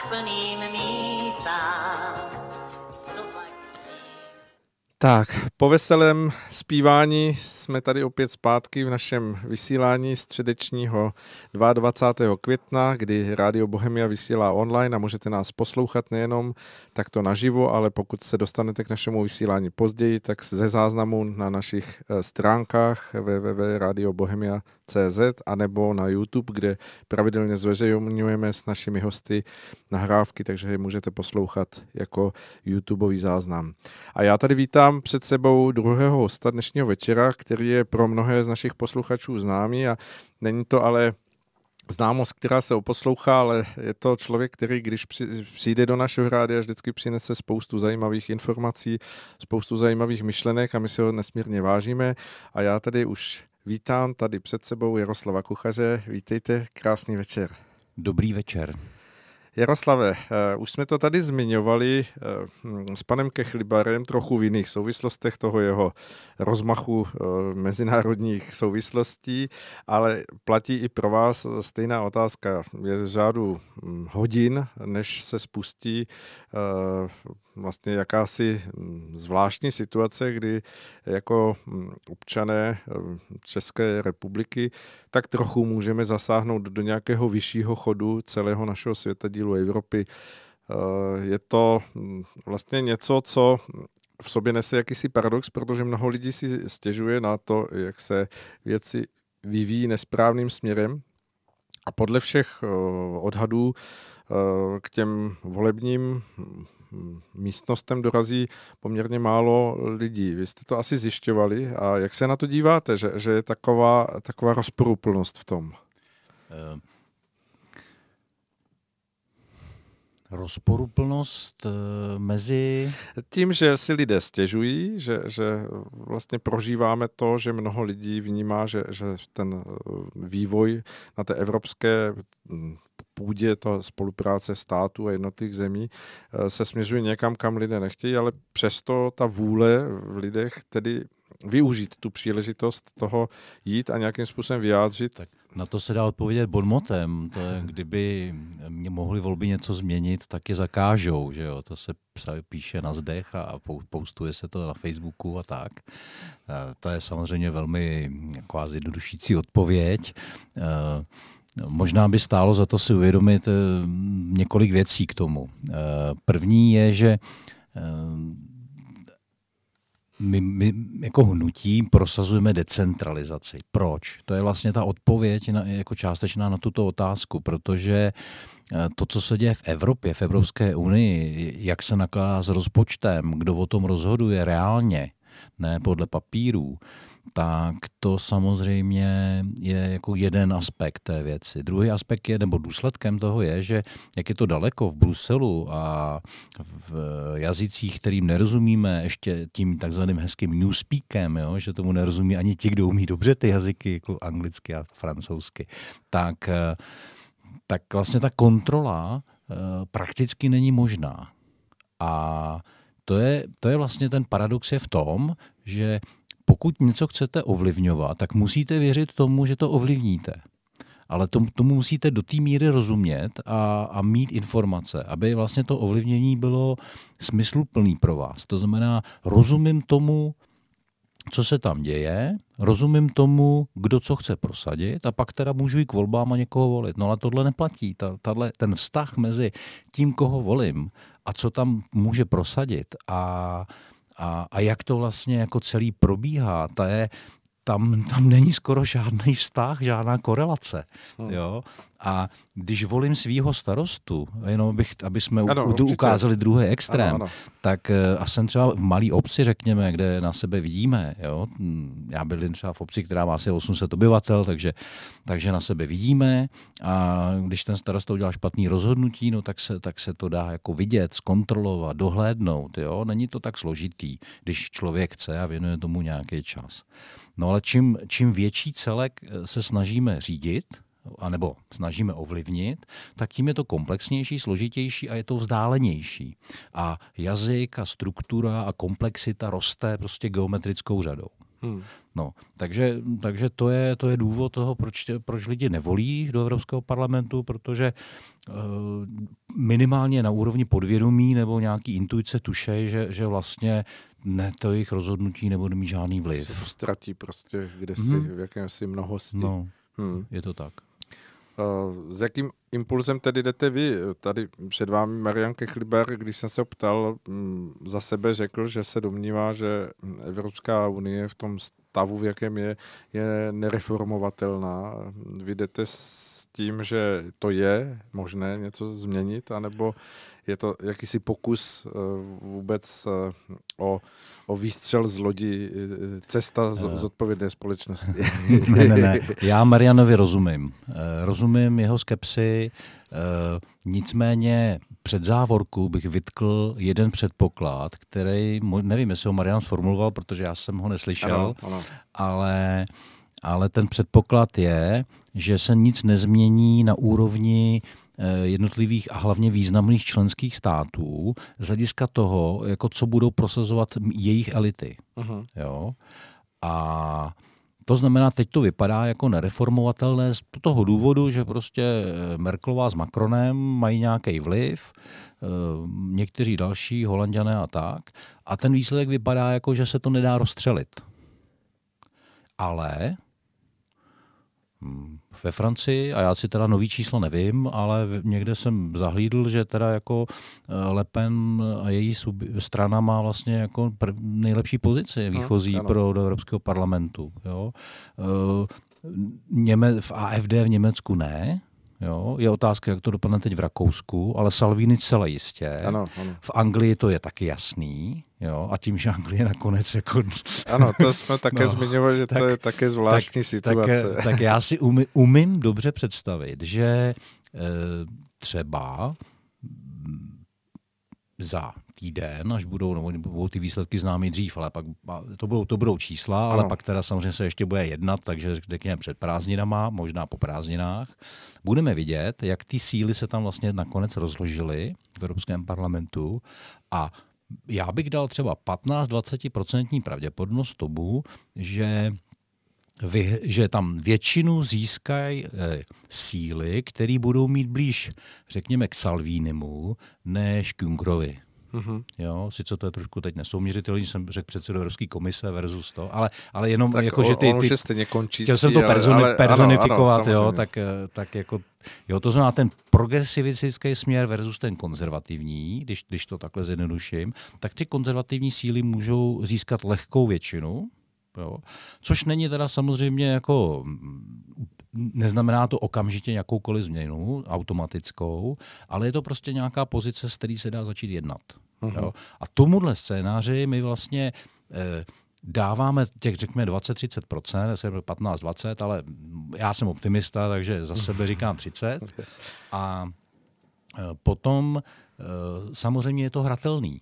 A nebude to hned, ale pokud se ukáže, kdyby jenom se zastavily dvě věci a to je ta nesmyslná gender ideologie, kterou tlačí vlastně Evropská unie a kdyby se zůstala ideologicky neutrální, Mm-hmm. Jedna věc. A kdyby, kdyby došlo k nějaký dohodě, jako rozumný dohodě, funkční dohodě ohledně, ohledně řešení migrační krize. Mm-hmm. Jako Schengenu. Nebo... A jako to znamená, jako správná role Frontexu, nebo prostě nahrazení Frontexem mm-hmm. něčím jiným, jiným mechanismem ochrany vnějších hranic a nějaká, nějaké koordinované řešení jako situace v Evropě jako takové, jako v, v státech EU, tak jako super. Jo? Jako nemůžeme opejkat slona najednou, to znamená, uh, budou to dílčí kroky, ale může, může to takhle proběhnout. Takže já jsem optimista a uh, pokud se tohle nepodaří, tak samozřejmě, co bude dál, jo, a to si už možná, jestli máte připraveno na tu další otázku, abych ne- neříkal všechno najednou. No, v pořádku, já no. určitě k tomu dojdeme, protože hmm. máme před sebou dostatek času a my máme překvapení, která si přijde na, na řadu za chvilku, ale uh, ještě se zeptám, v tom jak jste se asi zúčastnili, protože vím, že jste měli vícero meetingů uh, po různých místech uh, naší země, v městech, které jsou možná krajské nebo větší, ale, ale i menších městech. Hmm. Jak vnímáte, že se v tom, tomhle lidé vyznají? Mají v tom vůbec nějakou čitelnost toho stavu?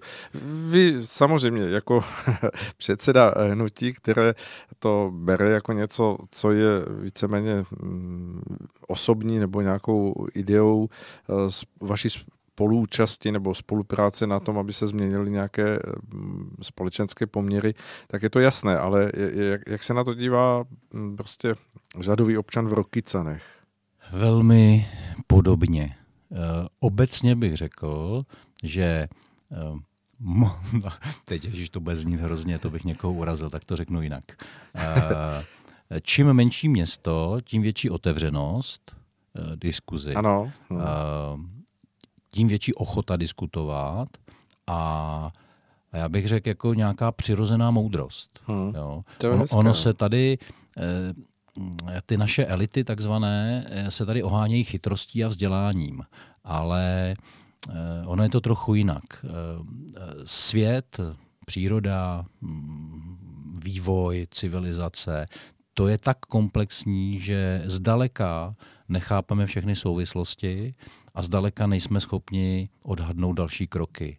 I, ten, i, i když bude mít někdo IQ 200, tak, tak prostě to nedá. Hmm, jo? Ano. To znamená, že intelektuálové, kteří si myslí, že mají tu pravdu, tak, tak vlastně je to jenom jako jejich přesvědčení. ale jako, jako, jako že se by já bych dal ruku do ohně, nebo spolekli se na to, že jejich odhady jsou, eh, jsou lepší než eh, odhady jiných třeba, tak jako to vůbec. To znamená, jako pro mě vlastně ta moudrost je, je jako spíš, že dám na tu moudrost kolektivního vědomí, řekněme, než na, na, na nějaký elity, které jako sice vystudovaly nějaké školy, ale eh, eh, jak, jak říkal Násim Taleb, intelektuál, přesto idiot, jo, dámy prominou. A eh, to znamená, ta moudrost je pro mě víc. Mm-hmm. A to je, a hlavně, kdo nese důsledky těch rozhodnutí. Zase ty obyčejní lidi. Takže, takže pro mě eh, je jasný, že eh, elity můžou, když by sloužili lidem, tak super, ale ani to se neděje, často jdou proti lidem, že jo. A pokud, eh, pokud teda ta moudrost jako je víc, tak, tak a nebo i ta moudrost se zmílí kolektivní, tak dobře, ale pořád jako jsme rozhodli jako třeba národ špatně, tak za to poneseme nějaké důsledky, ale rozhodli jsme to my. Uh-huh. A ne, aby to rozhodl někdo, kdo, kdo si myslí, že eh, sežral všechnu moudrost světa, ale vlastně stejně nechápe, co se děje, protože prostě to ne, jako není, ne, některé věci prostě nejde predikovat, nejde, nejde předvídat tedy, nejde, nejde, nejde poznat do té hloubky, aby jsme viděli, eh, jak ty věci budou, protože teorie chaosu nakonec o tom prostě, to je vlastně dneska matematicky dokázaný, jo? Ano, ano. Zjednodušeně trochu. Takže ta jakási nějaká rozklíčenost, to, co se častokrát nazývá tím, že se někdo domnívá, že, že ví, jak ty věci by měly být, tak to je vlastně jenom takové to sociální inženýrství, které nereaguje častokrát na tu podstatu těch nejzákladnějších momentů, které vstupují do, do těch dějů. Ano, ano, nevidíme, nevidíme celý příběh, nevidíme celou pravdu, vidíme její část a tím pádem můžeme dělat chybná rozhodnutí. A z mýho pohledu, jestli někdo vidí 2% a někdo 0,5%, tak je to pro mě úplně hmm. totožný. Z hlediska toho efektu nebo výsledku. Hmm. Uh, Emil Páleš uh, v jednom ze svých požadů na svobodné vysílači zmiňoval zajímavou věc. On zmiňoval mm, na tom mm, jakýmsi příkladu, že mm, tuším, že tam se uh, jednalo o to, že v jakémsi městě um, byly zácpy v, nějaké čtvrti a um, vlastně auta se tam šinula rychlosti asi 30 km za hodinu. A že jakýsi starosta nebo někdo, kdo, kdo se jakoby s tím nechtěl smířit, tak eh, zadal úkol dopravním inženýrům a všem, aby se nastavili podmínky, aby se zlepšila průchodnost a tam nevznikaly kolony a nesunuli se tam lidé takovou tou pomalou rychlostí. A výsledek byl takový, že když se to zprůchodnilo, tak téměř v zápětí lidé zjistili, že se tam jezdí lépe a nahrnulo se do toho místa daleko, do toho úzlu daleko více řidičů, takže výsledkem bylo to, že znova eh, se přes opatření, která se tam udělala, eh, ta, ta rychlost dostala zpátky na nějakých těch 30 km v hodině. A on to vysvětluje tak, že častokrát ty kroky, které my děláme na té sociálně společenské rovině a ekonomických rovinách a podobně, eh, se snaží řešit problémy, které ale souvisí s posunem, který musí být ještě úplně někde jinde. A to je eh, jakési vědomí jednotlivce nebo rovina, která vlastně je nesmírně důležitou součástí toho konečného výsledku. Hmm. U nás zemi jsou i moudří soudci a já jsem teď zapomněl jeho jméno, za co, takže se omlouvám, ale ten řekl jednu myšlenku, která mě opravdu zaujala. A to je, že eh, pokud podstatná část populace neuzná pravidla, nechce je respektovat, které jsou dány, uh-huh. tak není žádná síla, která by je k tomu donutila. Uh-huh. To znamená žádná policie, žádný, žádný soudy, žádný... Represe. Žádný, prostě to nepomůže. Jo? Uh-huh. To znamená, jestliže funguje doprava nějak, tak to znamená, že naprostá většina řidičů aspoň ty zásadní věci dodržuje. Jo? Uh-huh. Protože, se, protože chápou, že to má smysl. Hmm. A to je, myslím, hezký příklad. Jo, jestliže, nikdy, jestliže většina uh, lidí necha, jako si myslí, že je blbost platit tomuhle státu daně, tak to taky podle toho vypadá. Hmm. Jo? Takže to, to, to je prostě ten princip. Jo? Dobře, a uh, tak uh, vy uh, vnímáte to, že, že jdete do, do toho volebního klání eh, s tím, že, že je prosaditelné to, co jste si dali jakousi mm, nějakou skladbu těch vašich myšlenek. Myslím, že máte do sedmi, do sedmi bodů to poskládané. A eh, v tom, v tom nastavení, jak, jak vstupujete, tak eh, máte nějakou představu, že skutečně najdete společné nějaké synergie s těmi, kdo, kdo by se tam objevili jako v nějakém mm, bloku nebo v nějaké koalici, že byste se přiblížili. Já vím, že jste zmiňovali nějaká jména, ale uh, zkusme to ještě, ještě znova připomenout. No, já jsem řekl ty dvě, ty dvě priority, které si myslím, že jsou velmi důležité. My to formulujeme v tom programu pozitivně, jo. podpora tradiční rodiny, neříkáme, nebo máme tam samozřejmě ano, jako samozřejmě. zastavení gender ideologie, ale, ale to je jako jenom druhá strana mince, že? Takže eh, kdyby se podařily jenom tyhle dva cíle, tak je to super samozřejmě. Hmm. My jich tam máme zkrátka sedm. Jo? Hmm. Tak co z toho, co z toho jako by se dalo prosadit rychle, co pomaleji, jakým způsobem. Ale důležitý je princip.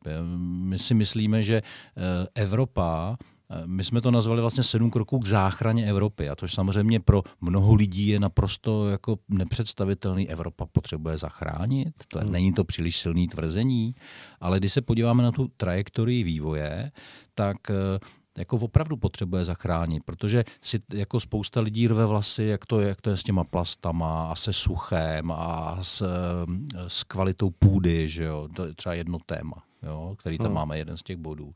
Jo? Ale druhá strana věci je, jako, že, že jak je to vlastně s tím Ruskem, že jo? tak my tady díky tomu, co jsme zažili v 68. tak je velmi snadný jako na něj zahrát, házet, na, tu na, zahrát na tu strunu a daří se to dobře, bohužel. Jenže jako to s nima chceme válčit, jako hmm. opravdu? Kdo půjde do té první linie? Jo? Piráti? Oni jsou v tom věku? Už je vidím. Jo?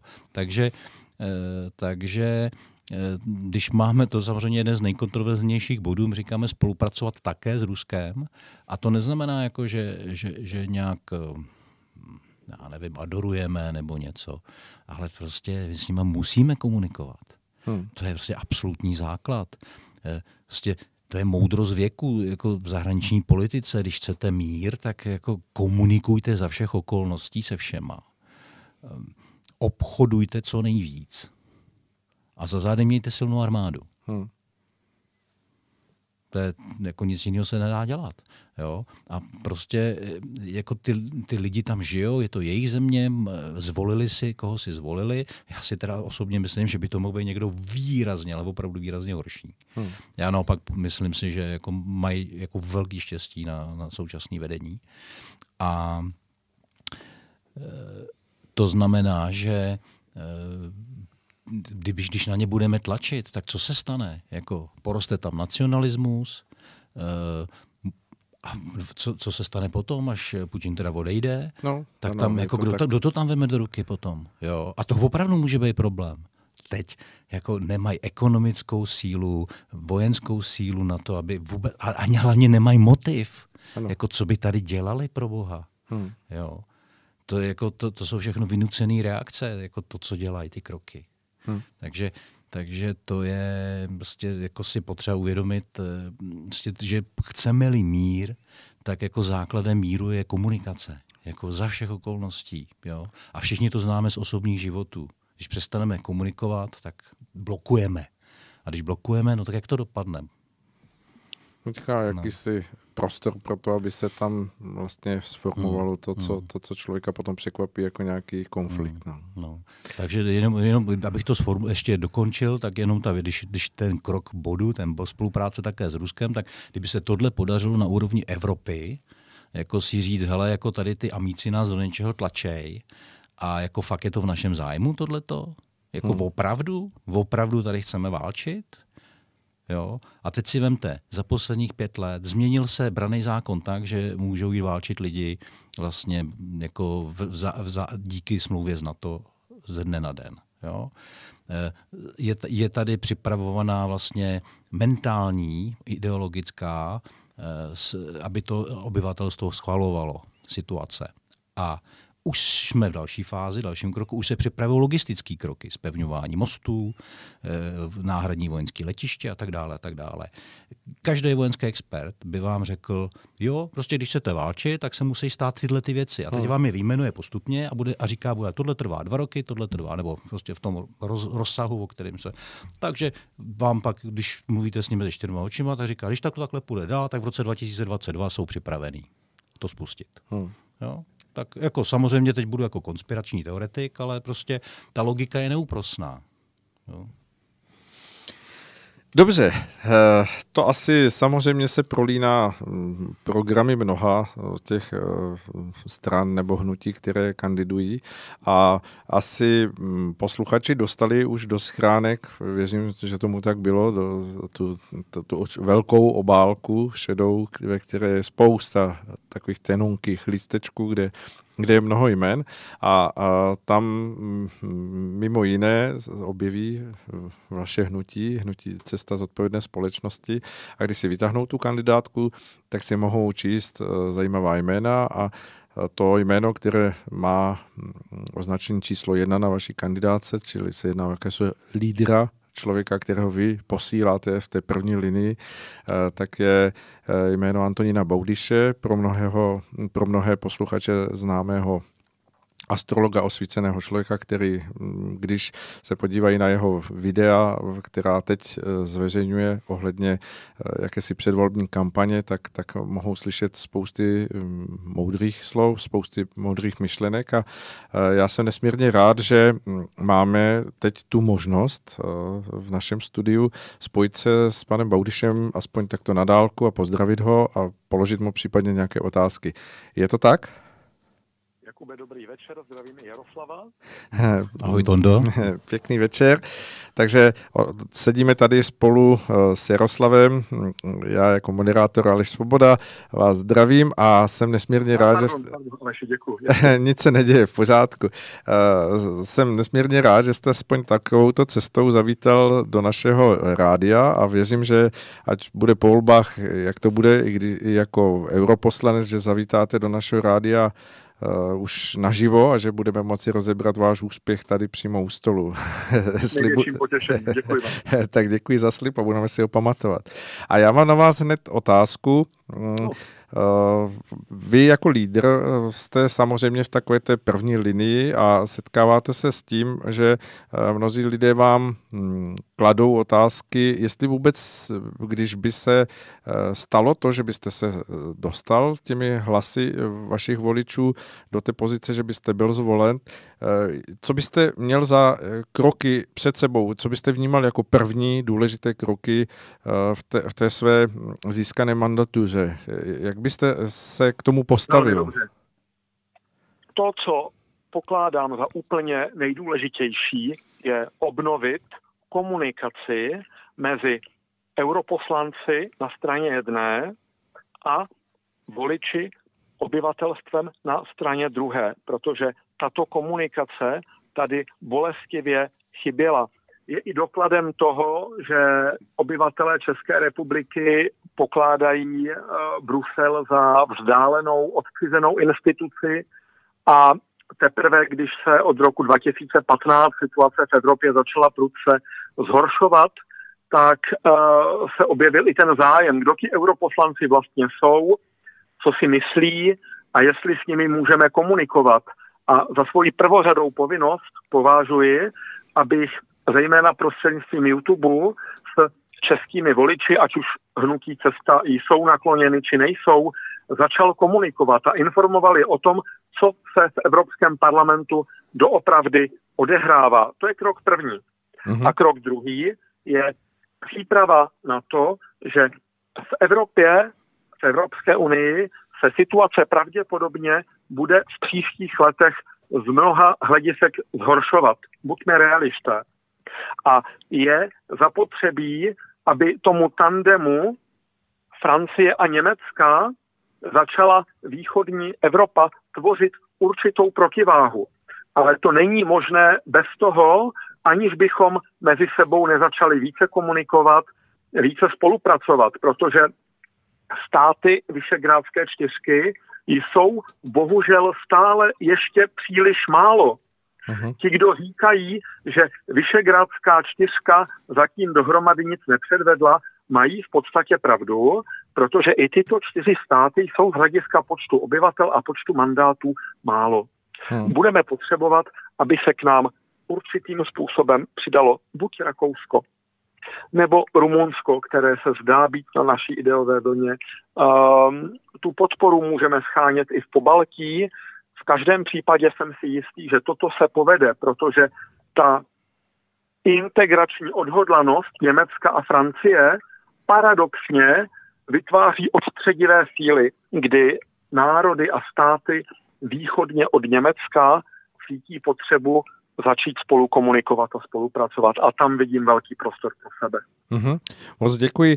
Já se ještě zeptám uh, z toho úhlu te, te, toho našeho malého českého rybníčku. Uh, držme ten obraz, že jste byl zvolený, že jste, že jste získal tu mandaturu a teď se ocitáte mezi hm, tou 21 našich českých uh, vyslaných poslanců do Evropského par- parlamentu, jako ten, který vlastně se setkává s těma dalšími 20. Uh, máte představu, jestli by už s těmito lidmi se dali sdílet myšlenky a, a byla cesta toho, že jak hovoříte o té spolupráci a komunikaci, by se tam hledali styčné body, nebo... Aleši, v každém případě jsem na to připravený, pokládám se za diplomata, pokládám se za vyjednavače, Uh, za Piráty je eurolídrem uh, Marcel Kolaja, který, domnívám se, není tak ostře vymezený, se kterým doufám, že se dá mluvit.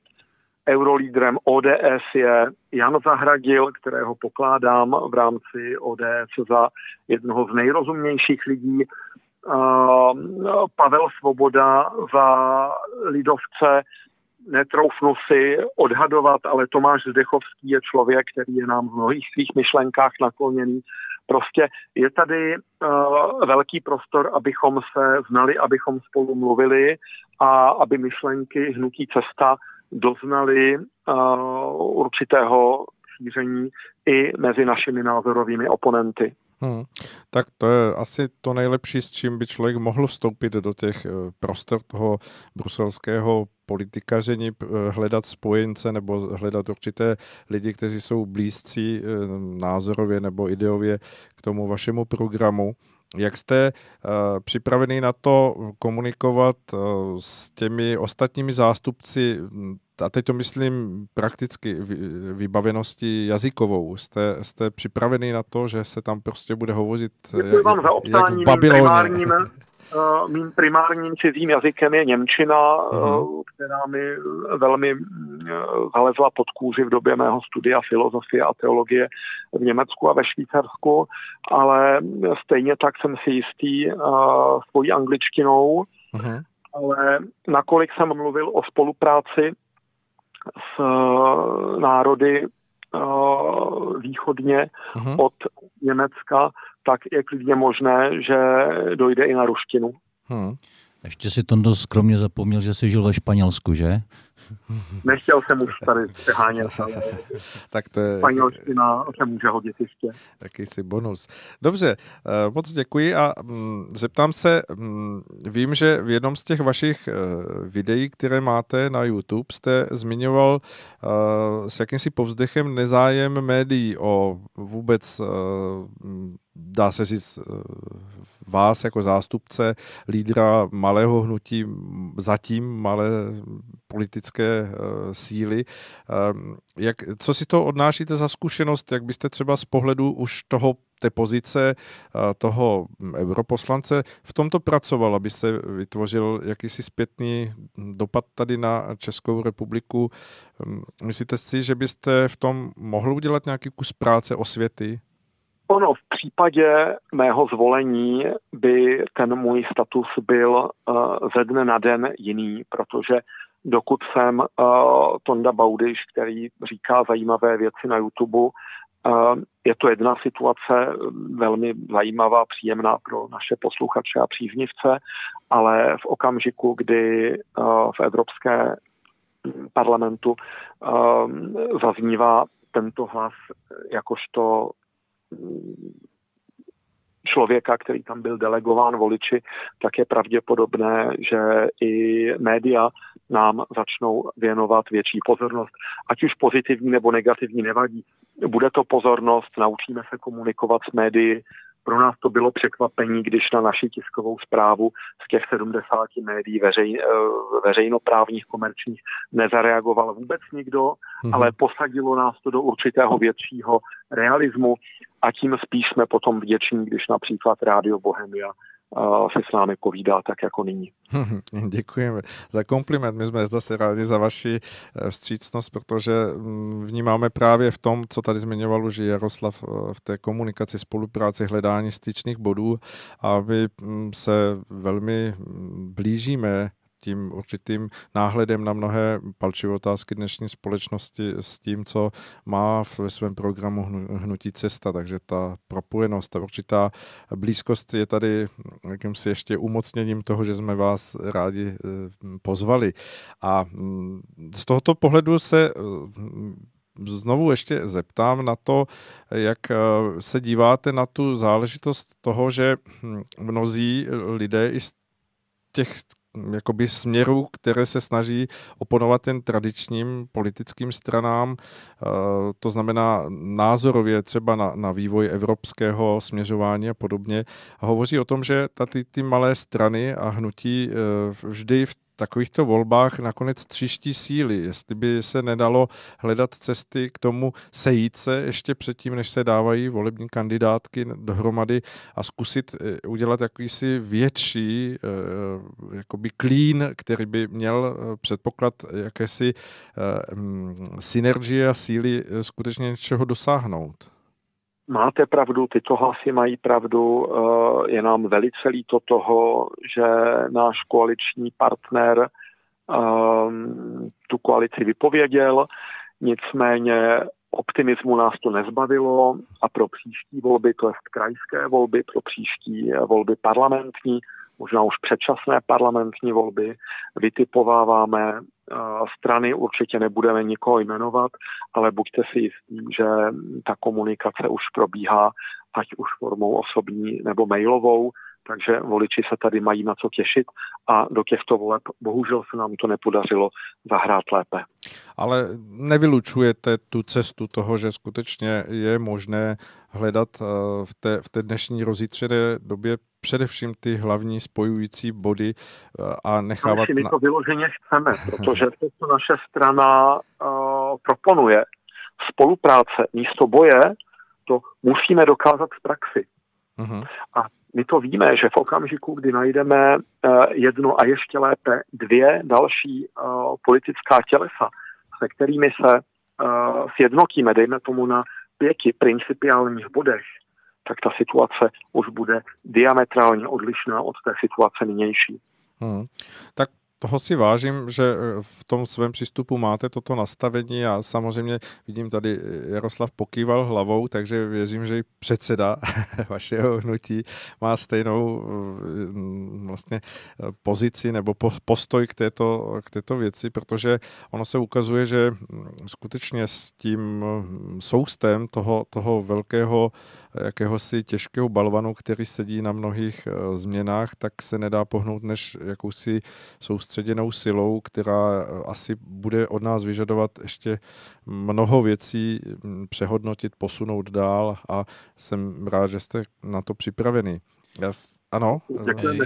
S Jaroslavem a čtyřmi místopředsedy v podstatě každý den ladíme uh, koncepci k naprosté dokonalosti i s členskou základnou denně komunikujeme prostřednictvím WhatsAppu. Myslím si, že jsme strana, která má nejrychlejší vnitrostranickou uh, komunikaci a díky tomu se můžeme i obrovsky vyvíjet názorově a reagovat na všechno, co se děje. Uh-huh, Jaroslav tady se nahýbal k mikrofonu ještě, tak... Uh tak už se využijeme, nená... využijeme Tondu, že ho máme na telefonu. Dobře. Já se ještě zeptám v tom vašem povzdechu ohledně těch médií bylo i hm, jakési hm, zklamání nad tím, že vlastně ta nastavenost toho hm, té podpory státní nebo státu vůbec těmto volbám asi vychází tak, že skutečně toho času na to vystoupení na jakési větší veřejné fórum díky těm státním médiím nebo celostátním médiím mm, se mm, nedostává těm malým subjektům takřka vůbec. Absolvoval jste nějakou diskuzi nebo nějakou debatu, která je dána zákonem? Česká televize v podstatě vystupuje, jako kdyby byla politickou stranou. Hmm. Český rozhlas je v tomto o něco málo měkčí, ale v té rozdělenosti společnosti, kterou ale spatřujeme i e, ve Spojených státech, e, v ostatních zemích Evropy, prostě čelíme tvrdému mediálnímu embargu, hmm. které v mém případě je zostřené tím, že jsem byl velmi hlasitým protestujícím proti oficiální vyšetřovací verzi událostí z 11. září mm-hmm. 2001 a po mém vystoupení na ČT24 při deset, výročí deseti let mm-hmm. a událost 11. září mne už nepozval nikdy nikdo do České televize, jsem se dostal jenom ve studiu Ostrava 2. ledna po novém roce v 6 hodin ráno Jo, prostě. Uh, to je prime time. to, ano, to embargo je naprosto vědomé, důsledné, nejedná se o žádnou náhodu. Z mého hlediska tady už je přítomná určitá forma uh, názorové války, ve které člověku nezbývá, než si vybrat jednu nebo druhou stranu, ale těším se, až ty příkopy začneme zakopávat, až začneme zjišťovat, že spolu vlastně potřebujeme mluvit a že to rozdělení nás jako celou společnost uh, určitým způsobem posouvá, ale více nás poškozuje. Hmm, je to asi, asi tak, jak říkáte a doufejme, že se v tom budou posouvat eh, jakési hranice Eh, k tomu pozitivnějšímu výhledu. Eh, já se vás zeptám teď eh, trochu z jiného úhlu. Nedá mi to, promiňte mi, že to bude taková všetečná otázka. Díval jste se na hvězdy, jak dopadnou vaše ambice nebo va, va, váš elektorát, který, o který se teď snažíte? Víte co, co se týče uh, mé osoby, tak tam se snažím úplně abstrahovat, být v naprosté neutralitě, eh, je vidět v mém horoskopu, že v příštích letech budu málo doma. To je pro mě takové jako zvláštní znamení, které tu ale nebudu blíž, uh, blíž rozvádět. V každém případě se ale uh, Česká republika dostává nyní na konci května do velmi nestabilní situace v souvislosti s vedením státu. Uh-huh. Překvapivě uh, tahle má předpověď, kterou jsem vyslovil už v prosinci 2018, se splnila v Rakousku, protože tam vidíte uh, vládní krizi, ano. vyhlášení nových voleb Sebastianem Kurcem, ale domnívám se, že stejná energie určitého uh, vládního, možná i prezidentského restartu. Domnívám se, že vysí nad Českou republikou jednak nyní na přelomu května června a za druhé v druhé polovině října letošního hmm. roku. A zde je má pozornost astrologa um, velmi napjatá, jak se toto bude vyvíjet. Hmm. Jak se díváte vůbec na uh, ten vývoj, ať už Evropy nebo možná i celosvětový, tím, že um, vím, že se uh, hovoří o tom, že um, v letošním jaře, teď nevím přesně, kdy to bylo, vstoupil, uh, tuším, uran do Bíka, což je poměrně... Um, víte co, sám jsem tu konstelaci nedokázal pořádně odhadnout, protože Uran byl ve znamení Bíka naposledy před 80 lety, což se ale nějakým způsobem um, překrývá s tehdejší hospodářskou krizí. Mm-hmm.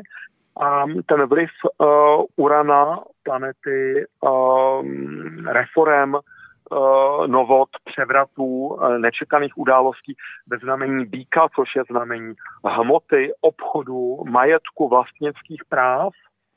Uh, ten vstup Urana do býka můžeme nyní vidět na vlastní oči v té obchodní válce, kterou ano. Spojené státy rozehrávají nejenom vůči Evropě a Německu, ale i vůči Číně, možná i vůči Japonsku, Rusku. A ve finále toto zažené Spojené státy do naprosté defenzivy. Hmm. Um, trochu se Donaldu Trumpovi divím, že důvěřuje tak agresivnímu uh, obchodnímu stylu, protože rozhodnout se uh, vypnout uh, největšího poskytovatele uh, sítí 5G a druhého největšího mobilního výrobce firmu Huawei uh, se sebou určitě přinese uh, odpověď uh, ze strany Číny, ať už se bude jednat o dom, uh, omezení dodávek uh, důležitých uh, kovů nezbytných pro americký průmysl, anebo určité zacházení s těmi obrovskými dolarovými rezervami, uh-huh. který je Čína největším vlastníkem na světě společně s Japonskem. Mluví se o trilionu dolarů. Um, prostě a dobře rozehrává se tady hra, která... Bilion, bilion. Přepni z angličtiny do češtiny. Promiň, ano, angličtiny bilion, bilion dolarů. Uh, jsme pravděpodobně na Prahu něčeho, co vůbec nedokážeme dohlédnout, ale tím víc budeme potřebovat spole, spoléhat se na naší vlastní ekonomii, na vlastní politiku, na naší vlastní soudržnost českého národa. Uh-huh. Uh, Jaroslav se chtěl zeptat? Já teda no? nejsem astrolog, ale čtu mm, Petru Nel hodně a ona, ona když, to, když, když komentovala toho Urana v Bíku, tak před těma 80 lety, tak říkala, že to bylo vlastně období, kdy se rozhodovalo o tom, jak bude probíhat budoucnost ve smyslu a skončilo to druhou světovou válkou. Jo, takže ty 30. léta, jako, takže ta situace se v tomto z hlediska kvality času opakuje a že máme šanci, aby, aby jsme se chovali jinak a aby, aby ten průběh teda byl taky jiný, jo? pozitivnější, nikoli tak destruktivní.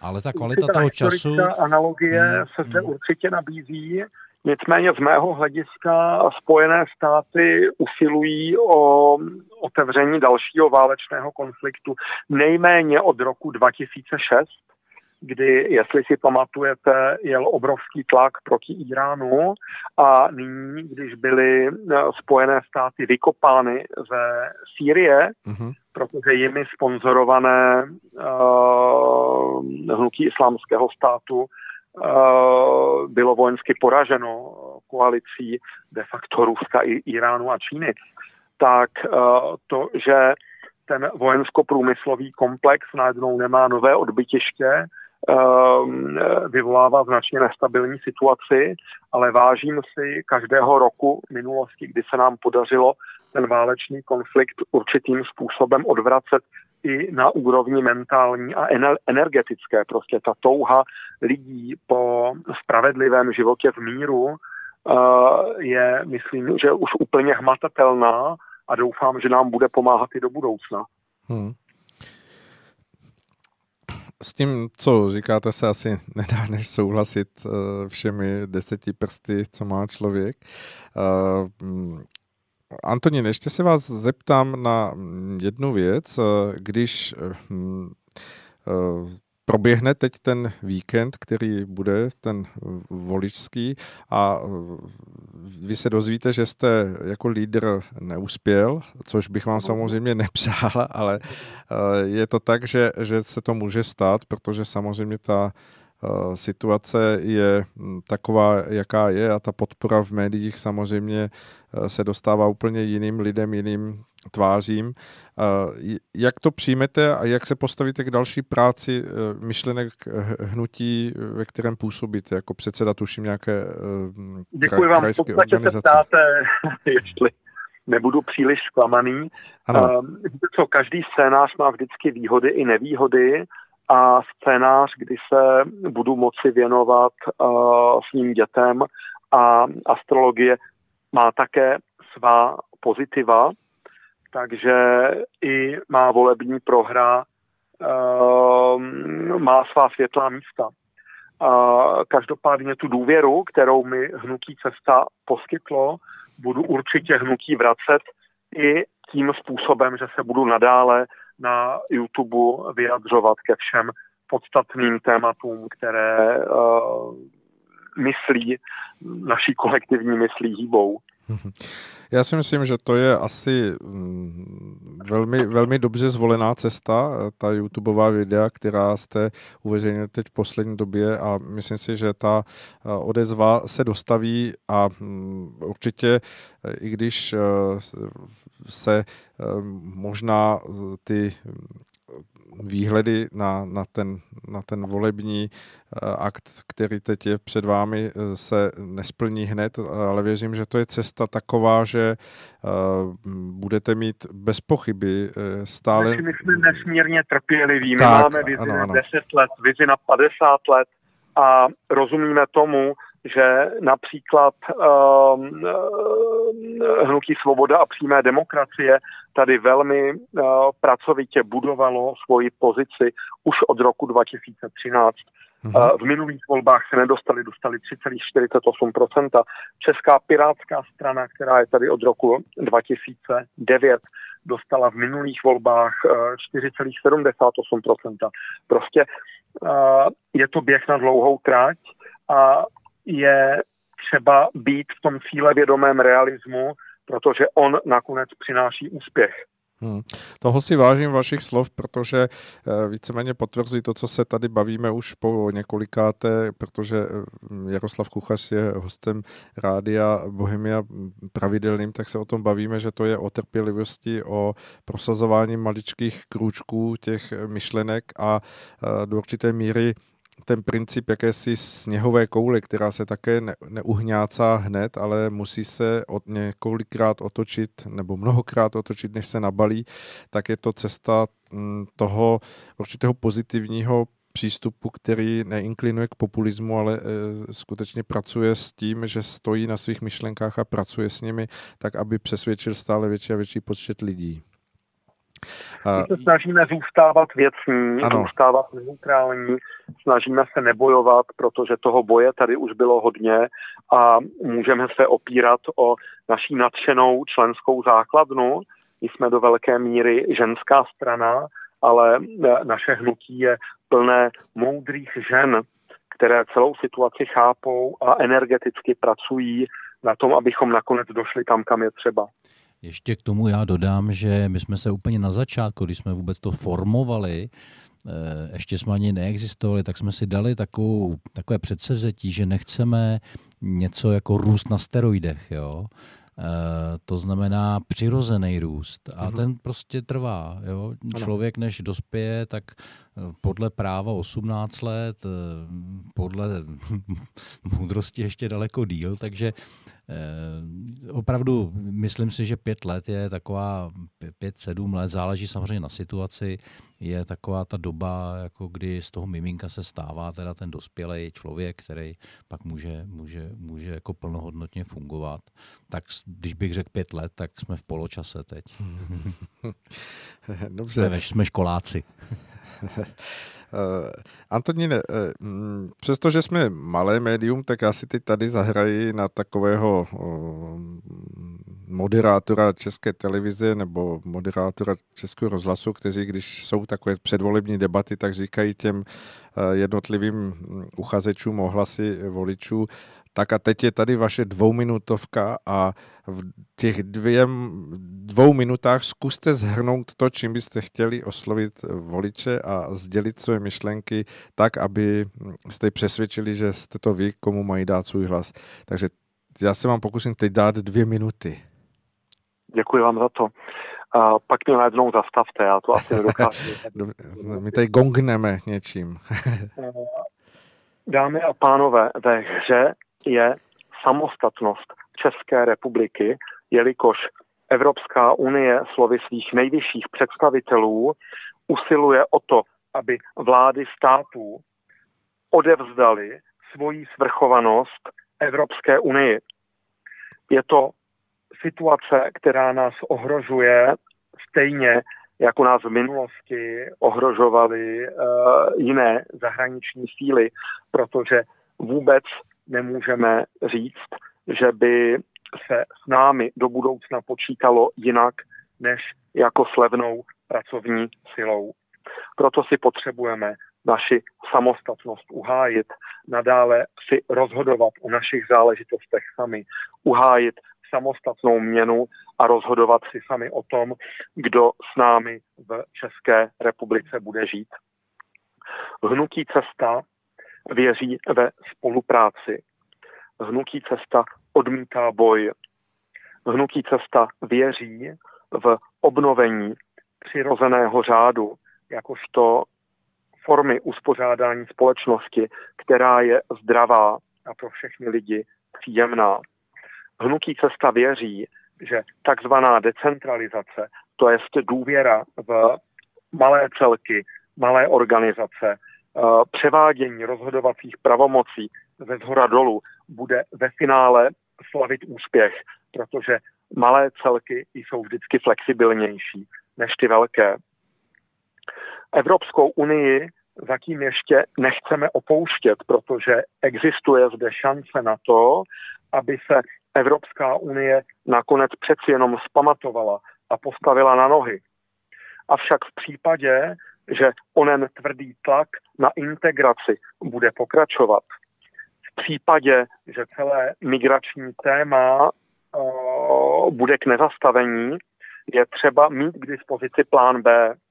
Je třeba počítat s tím, že bychom s dalšími státy ležícími východně od Německa začali chystat společné vystoupení z Evropské unie, které se realistickýma očima může klidně přiblížit někdy v době za 8, 9, 10 let. Ale do té doby by měl být připravený mnohem lepší plán, než jaký měla, respektive neměla Velká Británie při svém pokusu o vystoupení z Evropské unie. Tečka. Antoníne, bylo to asi dvě minuty 35 vteřin, ale ne, nedalo mi to vás to nenechat dopovídat, protože si myslím, že vystřihnout z našeho pořadu teď tento váš vstup, tak máte eh, pro všechny další volby a pro všechny další oslovování mm, posluchačů a vašich eh, příznivců eh, to nejlepší, co jste mm, mohli v tu, v tu chvíli shrnout do toho krátkého času. A já jsem velmi rád, že to zaznělo na našem rádiu. Jsem také velmi rád, že jsme vás mohli vůbec pozvat na vlny našeho rádia, že jsme mohli vytvořit ten prostor pro to, abyste mm, mohl promluvit takhle naživo a my se budeme snažit i ten záznam dát co nejdříve na stránky, takže eh, věřím, že pokud bude nějaký odkaz, aby posluchači se k němu dostali, tak eh, toho využijeme. A jsem nesmírně vděčný, že jsme se spolu takto mohli poznat po dálce, na dálku po mikrofonu a budu se těšit na setkání s vámi osobně a tady v našem studiu nebo kdekoliv to bude možné, abychom pohovořili a případně zkusili hledat, jaké cesty můžeme společně s rádiem a hnutím cesta nastavit dál. Aleši, srdečné díky vám, Rádiu Bohemia. Zdravím posluchače, děkuji za tuto příležitost. Věřte nám, vaši důvěru vám vrátíme a teď už vám popřeji hezký večer. Krásný večer, mějte se hezky. Také, naslyšenou. Naslyšenou. Tak, pane předsedo hnutí, eh, Myslím, že váš lídr je skutečně eh, lídrem na svém místě a věřím, že, že mm, tak, jak máte nastavený tento vstup do, do těchto voleb, pokud se udrží vaše kormidlo stejným směrem, tak eh, to, co jsme zde hovořili, že lidé budou skutečně osloveni těmi myšlenkami moudrosti a snahou o to, jak je snažíte formulovat, eh, co, co víc k tomu dodat. Eh, přejeme vám hodně štěstí, přejeme vám, ať se vám zdaří. Eh, už jenom třeba i výsledkem ta zkušenost eh, z tohoto víkendu, který přijde a jsem nesmírně rád, že budeme pokračovat, pokud tak budete souhlasit v našich vysíláních tady z Rádia Bohemia. Rozhodně nám bude ctí a už se těším na další, na další vysílání. Je mi tady dobře s váma. Vlastně se mi ani odsud nechce. a takže už musíme končit, jo? Tedy. No, budeme mít za chvilku další, další jo, pokračování, tak, tak ale... to je škoda. Můžete zůstat. No, no. Bude Jarek Hauser. Na, Vím, na viděl jsem, viděl jsem, no. A Tak, eh, tak co si přát? Eh, no, já bych asi možná byl opravdu šťastný, kdyby voliči udělali ten krok, že budou volit srdcem, protože jak jsem mluvil o té komplexitě a o tom, že se to vlastně nedá odhadnout, tak možná jako ten rozum vlastně trošku na škodu. A nebo na škodu, on není na škodu, to bych, to zase ne, ale e, může být špatný rádce v této, v této situaci, nedostatku informací a neschop, ne, jako principiální neschopnosti jako odhadnout jako následní, následní děje rozumem. Uh-huh. Jo? Takže, takže volte srdcem a je to energie, která tvoří, jo? takže zároveň dáváte, dáváte energii a pokud si přejete opravdu upřímně nějakou změnu, tak musíte nechat vyrůst jako to nový. A to není možný jinak, než právě nám dát, jako, nebo jinému malému subjektu, kterýmu třeba jako inklinujete víc, eh, ten hlas, aby, aby, aby se dostal na nějakou úroveň, kde dostane od státu nějaký peníze, může se profesionalizovat, přitáhne odborníky, který prostě rozpracují program v, jako v těch základních oblastech, Prostě to je ta dospělost, jo? To, je, to je to, že jako z té základní školy musíte na střední, pak na vysokou a pak teprve můžete, nebo ne, možná je to blbá analogie, ale, ale, ale rozumíte mi, jo? Cháp, že, že, že, že, že, že tohle je potřeba. Jo? Nic nevyroste ze dne na den. I strom potřebuje prostě pár let na to, aby nějak vyrostl, stejně tak jako my a potře- my potřebujeme teda tu energii, aby jsme měli odborníky a aby jsme měli členskou základnu, aby jsme to celý mohli řídit. Prostě je to, je to, je to stavba, která, která se nedá postavit jako za, za rok a je to stavba, která prostě vyžaduje to svý. No, takže, takže pokud nám důvěřujete, tak eh, děkujeme za, za váš případný hlas, a, ale běžte volit teda zcela určitě. Jo? Hmm. Kohokoliv. Tak děkuji za vaše slova, za vaši pozvánku lidí k, to, k tomu víkendu, který je před námi a samozřejmě to, aby vytáhli ten správný listeček a zaškrtali ty správné kandidáty z vašeho pohledu. Uh, ukazujete tady na mě tři prsty, tak tuším, že se jedná o kandidátku číslo tři. No, jenom eh, pro ty, kteří nevěří na náhody, tak my jsme v parlamentních volbách taky měli trojku a teď jsme ji dostali po druhý za sebou. Hmm. Jo, tak až ji dostaneme po třetí, tak už to vyhrajeme. Dobře, Jaroslave, moc děkuji, že jste zavítal do našeho pražského studia a budeme se těšit brzy po volbách na viděnou, aby jsme buď zhodnotili, případně abychom mohli zkusit e, vaše zkušenosti z celého tohoto komplexu vašich meetingů a setkání s eh, občany České republiky, aby jsme z toho mohli hm, udělat jakýsi výtah pro posluchače, jestli věci jsou nastavené dobrým směrem, anebo je potřeba ještě více zabrat, aby to bylo skutečně dobré. Děkuji. Děkuji a dobrou noc. Tak to byl náš host, eh, který vyplnil druhou hodinu našeho vysílání a po písničce se vrátíme s naším eh, dalším hostem, který už na nás čeká v Brně. Bude opravdu také živě, ale bude na dálku a bude to Jarek Hauser s pořadem, který možná někteří z vás znají. Je to pořad, který jsme nazvali Meziřádky, který se snaží zachytit z toho našeho každodenního života zpráv o tom, co se děje ve společnosti okolo nás, důležité momentky, které častokrát proplynou mezi prsty. Takže pěknou skladbu a budeme se těšit za chvilku zase naslyšenou.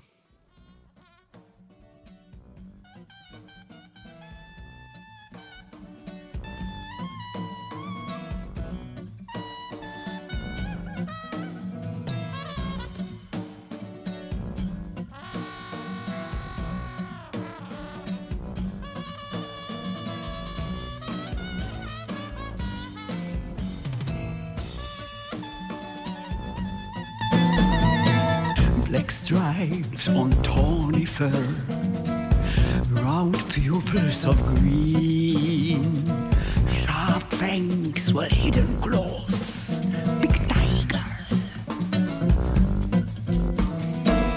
Awesome yet sexy beast,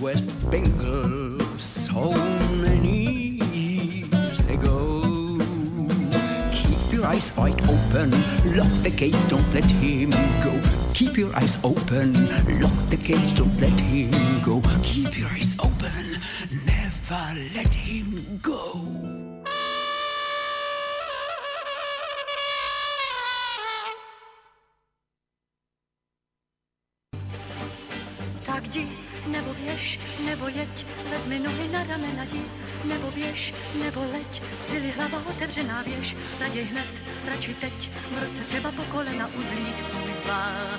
Nečekej dál, jdi pryč, všeho nech, cestu znáš, přes ta pole neoraná jdi, nečekej na to až, krutě padneš za ty rana běž, a když chceš, tak se taž, komu zvoní tato hra na tobě, tak zachraň, co máš přejdi Jordán, řeku všech nadějí. Ona smije tvé stopy, rány ti skroví a trest ti pomůže nést. Přejdi Jordán, řeku všech nadějí. Snad tam na břehu druhém zas pluhem tu step a sklidíš svůj chléb.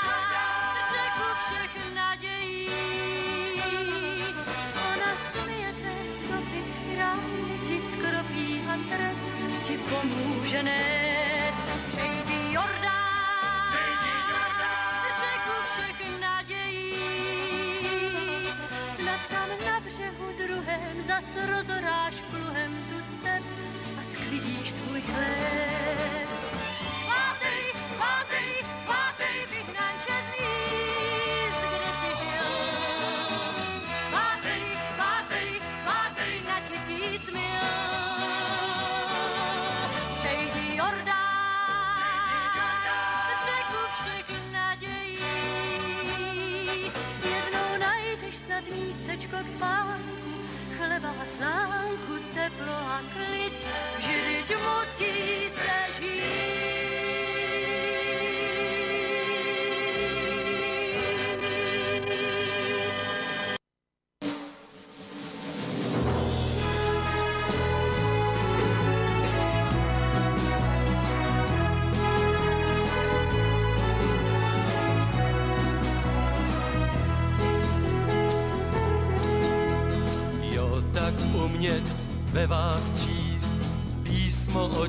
znát, vzít všem ptákům písně z hnízd, do úst vám je dát, Don, don, don, don, diri don, din don, zní loutna má. Don, don, don, don, diri don, din don, zní loutna má.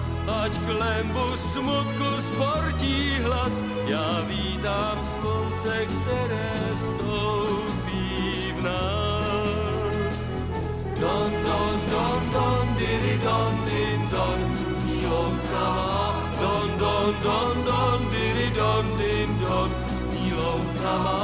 Ať klembu smutku sportí hlas, já vítám slunce, které vstoupí v nás.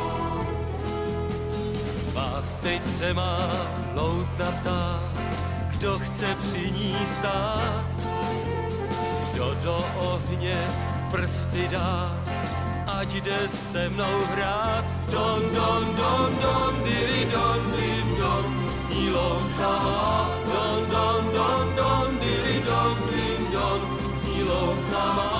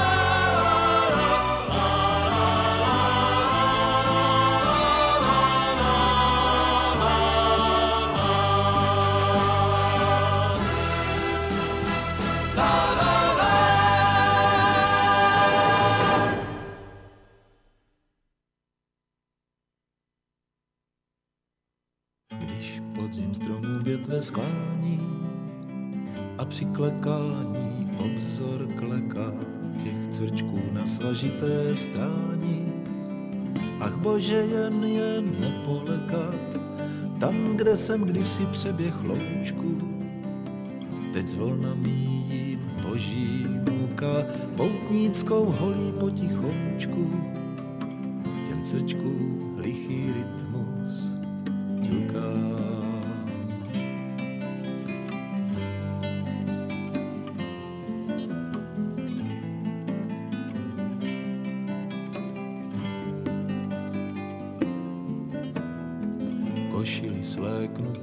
propocenou a vánek pohladí mě za to, zastudí hlína do kolenou. A slunce listím sype zlato, nemáme poklad v boží bance. Nic víc jsme v světě nestačili, než projít cestu ke studánce a zažít jednu krásnou chvíli.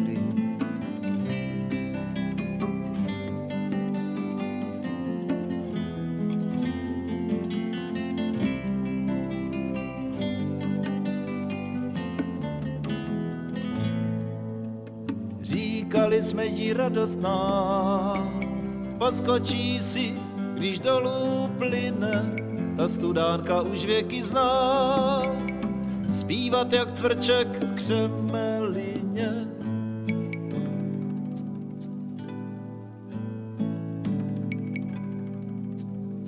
Tak před ní klečím na kolenou, snad opustím ji neskalenou. Je z čisté vody čistá píseň, ve které nebe zrcadlí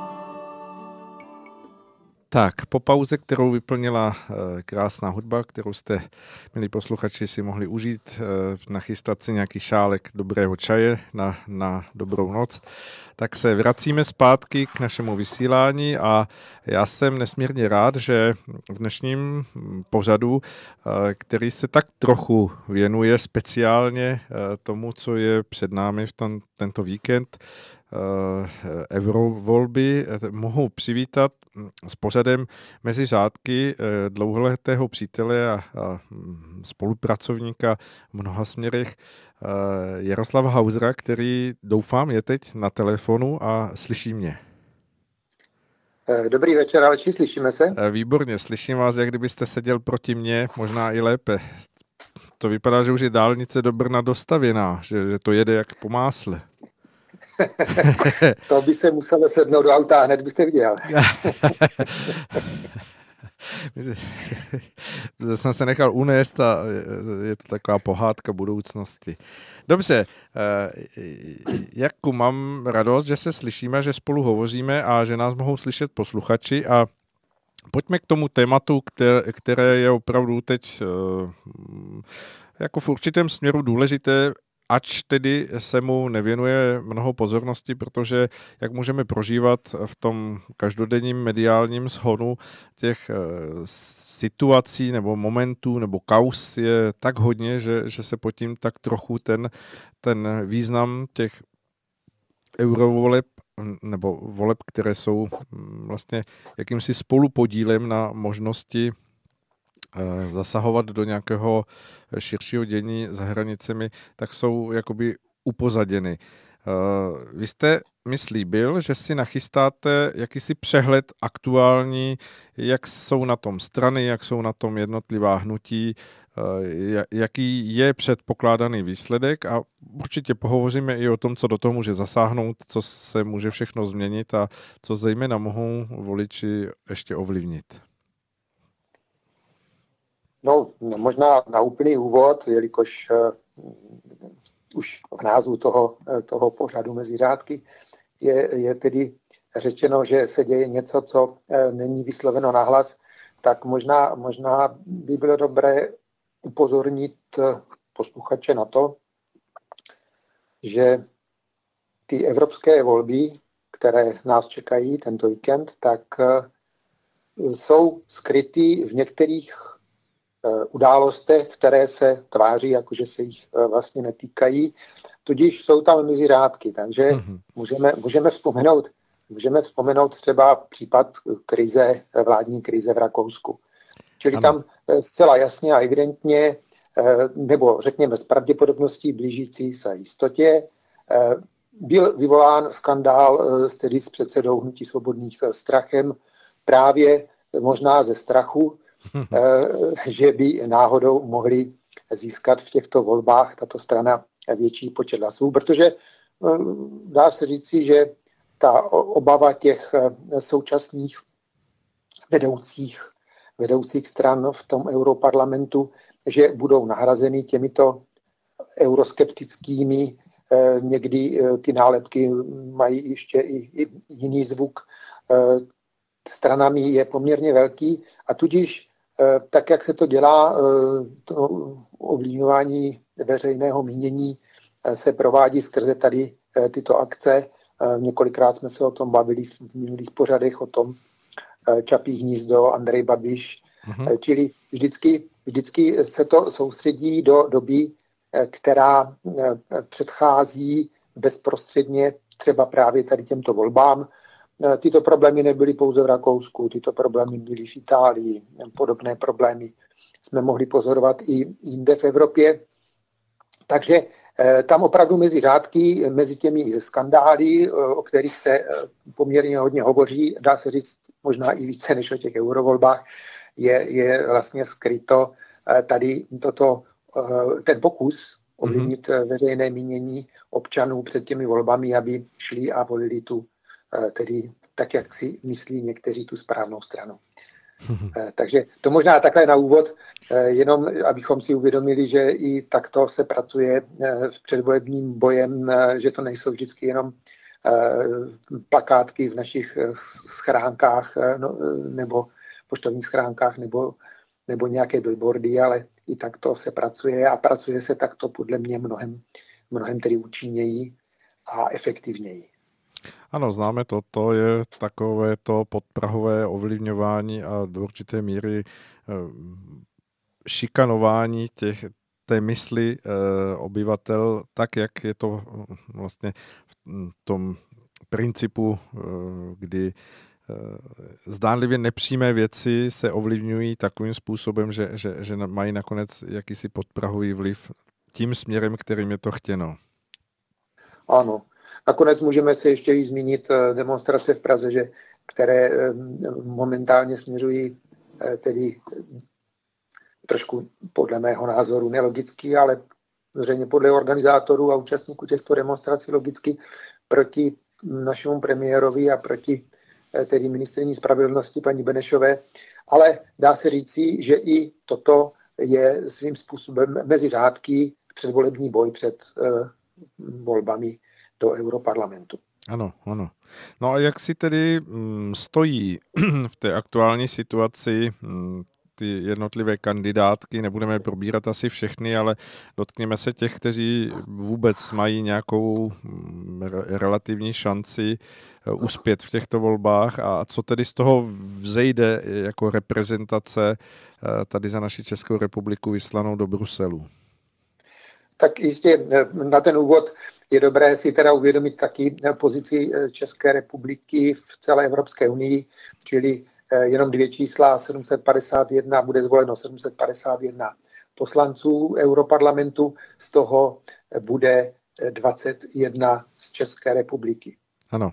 Takže eh, ten poměr vidíme, čili jaká síla eh, přichází z České republiky do Europarlamentu, je, je tedy patrno, jsou to, jsou to malé počty, které by neměly ovlivnit celkové směřování Europarlamentu.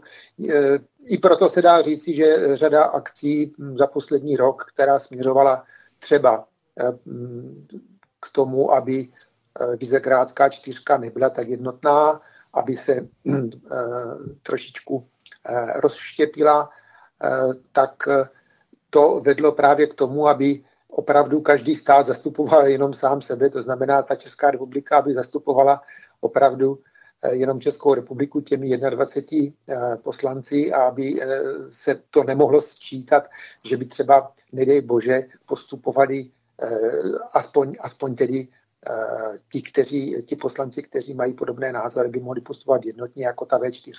Uh-huh. Takže toto je pro, na, na úvod. Jinak asi dá se říct nejkomplexnější rozbor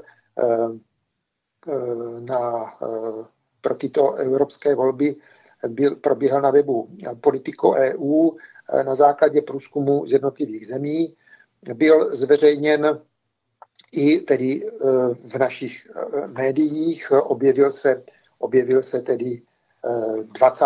května, čili předevčírem, se objevil včetně poměrně hezké, hezkého grafu, ze kterého vyplývá, jak podle současných průzkumů jsou na tom eh, naše strany, čili eh, jsou tam no, tyto počty pro eh, hnutí ANO je tedy 21,7%, což by znamenalo 6 europoslanců. Uh-huh. Pro Piráty je tu 15,38, což by znamenalo 4 poslance. Občanská demokratická strana 12,35%, 3 poslanci.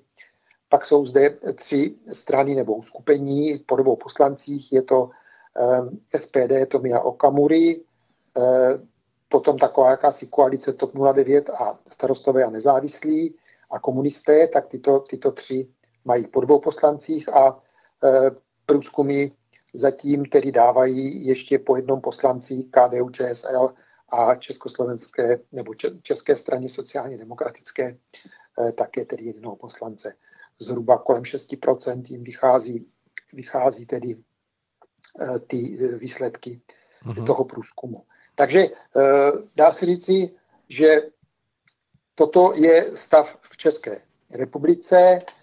Objevilo se několik článků, které trošičku, dá se říct, tady s těmito, s těmito výsledky nějakým způsobem polemizovali.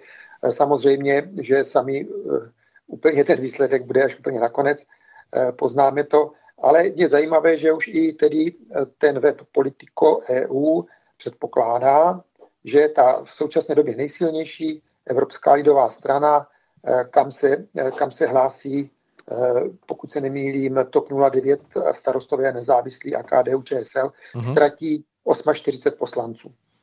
Uh-huh. Stejně dopadne progresivní aliance socialistů a demokratů, kam tedy z našich stran, které by mohly získat poslance, patří pouze Česká strana sociálně demokratická, ta by měla ztratit 39 poslanců. Uh-huh. A do těch plusových hodnot potom přichází Aliance liberálů a demokratů pro Evropu, ty by měly získat o 630 poslanců více, stejně jako Evropská aliance lidí a národů. A ta, zřejmě ta Evropská aliance lidí a národů, to je právě e, to, z čeho bolí současné, e, současné tedy e, soudruhy v Bruselu hlava asi. To jsou ti, to, to je to AFD, to je ta Marie Le Pen. Wilders, řekněme, možná pokud se tedy podaří to, co, to, co zde vychází, tak i Tomio Okamura, případně Salvini v Itálii. Takže ti by měli tedy získat asi úplně nejvíc oproti minulým, minulým eurovolbám, čili plus 37 poslanců. Uh-huh. Je to, je to jakýsi, jakýsi odhad, uvidíme, jak to dopadne. V každém případě je tam Eh, jedna i taková zajímavá věc, když už jsme u těch čísel, tak eh, říkali jsme si, kolik poslanců z které země, no tak máme zde eh, Spojené království, které pořád ještě nějak nedořešilo Brexit, no a tam máme 70, 73 poslanců. Jak se zachovají angličané zvolení pravděpodobně v těch volbách, protože aby byl odložen ten Brexit, tak museli souhlasit s tím, že ty volby tam ještě proběhnou.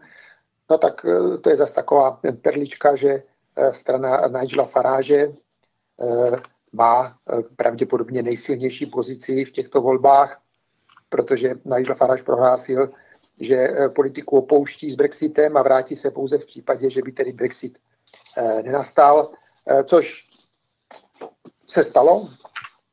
A přestože se tedy v Británii uchází o, eh, o přízeň veřejnosti kolem 23 subjektů, tak eh, nejvíce stran, jejich teda 11, ty kandidují v Londýně. No, největší počet europoslanců bude zvolených za jihovýchodní Anglii. O co v tom hlasování jde? No tak ta Faražová strana se jmenuje Brexit Party, čili, čili tato by měla získat 35% podle mm-hmm nějakých posledních průzkumů. Takže je to určitě, určitě zajímavé. Tereza Mayová e, bude pravděpodobně na hlavu poražená, zřejmě skončí na třetím nebo čtvrtém místě a pravděpodobně už ne, nebude mít e, to, co se říká, jakoby ten kredit, aby do něčeho příliš mluvila, protože to zcela jistě asi vyvolá její pád. My jsme tady... To jsme, to jsme u, těch, u těch čísel. Ano. E, co se bude dít. Eh, asi jste určitě probírali s těmi přede mnou, čili jak s panem Kechlibarem, tak eh, zřejmě s panem Antonínem Baudišem a eh, s Jaroslavem Kuchařem řadu věcí, které mohou něco ještě ovlivnit, co mohou oni ovlivnit, co může ovlivnit třeba takový jeden europoslanec, náš europoslanec zvolený tedy v těchto volbách v Bruselu. Asi to moc není, ale je tu, je tu možná spíš taková ta psychologická záležitost, že pokud se někdo takový, eh, tak jak bychom my ze svého pohledu řekli rozumný, dostane do toho eru parlamentu a bude tam trochu slyšet, no tak se třeba o něm něco rozvíme, o jeho myšlenkách, o jeho názorech. A eh, třeba eh, v příštích volbách můžou dostat tito poslanci potom větší podporu. Tak eh, my jsme hovořili a teď, když navážu na vašeho eh, předchůdce v pořadu, eh, který byl před našimi mezi řádky, tak Antonín Baudiš vlastně zmiňoval to, že si uvědomuje tu jakousi nereflektovanost nebo jak, jakousi odtrženost těch zvolených poslanců, kteří, když získají ty mandáty, tak jako kdyby se ztratili v labirintu těch bruselských chodeb a kanceláří. A mm, není o nich prakticky slyšet, tedy pokud se nejedná o nějaký skandal, který se donese až e, vlastně nám z, z těch mm, vzdálených končin toho Bruselu, e, tak pokud hm, pokud se vlastně nechají pohltit tím, tím světem toho nastavení, tak tedy kromě těch výjimek, které získají ještě nějaký další post, jako vlastně bylo, mělo ANO v, v určité komisi, eh, kterou, kterou vlastně eh, přineslo jakési zviditelnění eh, tak eh, o těch europoslancích hm, není takřka slyšet a oni se objeví zase až teprve před těmi volbami, kdy každý z nich eh, nese hrdě jakýsi výčet toho, co všechno udělal, ale eh, ve výsledku je to otázka, nakolik ta práce byla efektivní, nakolik byla skutečně pro tu zemi, za kterou byli zvoleni a nebyla hm, směřována k nějakým cílům, které se nakonec rozmělňují a vedou ve výsledku k jakési oslabovanosti toho, toho hm, vlastně hm, státu, za který oni byli nominováni. Je to, je to otázka, protože samozřejmě Eh, vy jste to zmiňoval, ten počet je velmi nicotný a můžeme si to převést do té desítkové eh, řady, z té stovkové, tak aby si eh, udělali ještě lepší představu posluchači, tak je to tak, jako kdyby v 75 členem kolektivu dva byli jako zástupci České republiky nebo dva a kousek. A hm, to není mnoho a samozřejmě je tam ten moment toho, že potom ty zpětné signály, které se dostávají k těm mm, voličům, tak jsou takové, že, že vedou k tomu, že eh, je to víceméně jakýsi boj o mm, eh, dobré bydlo eh, na nějakou dobu v Bruselu a potom s výhledem toho, že si člověk vydělá na další spokojený život.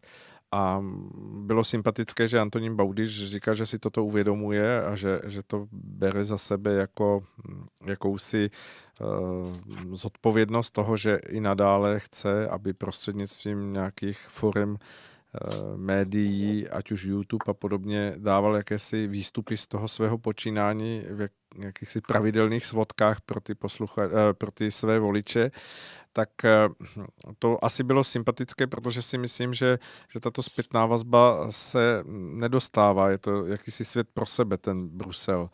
Eh, jak to vidíte třeba vy, nebo co, co jste vyčetl v tomto směru mezi řádky, kde eh, tuším, se objevily nějaké kritiky k těm stávajícím europoslancům, kteří se teď znovu hrdě hlásí o ty voličské hlasy a přesto ta práce za nimi není úplně tak jako srozumitelná, viditelná. No tak eh, ono svým způsobem eh, trochu v takovém žertovném tónu eh, o těch našich, eh, nebo nejenom našich, ale pravděpodobně o všech europoslancích, eh, pohovořil zástupce nového hnutí, které eh, teď nevím, jestli umyslně nebo neumyslně eh, začíná ano. Takže je to, je to ano, vytrolíme Europarlament. V jednom rozhovoru jeden z, ze zástupců nebo z kandidátů tady tohoto, tohoto hnutí, pan, pan Kijovský, prohlásil, že on neskrývá, že, že chce své členy do Evropského parlamentu dostat kvůli tučným platům a korytům.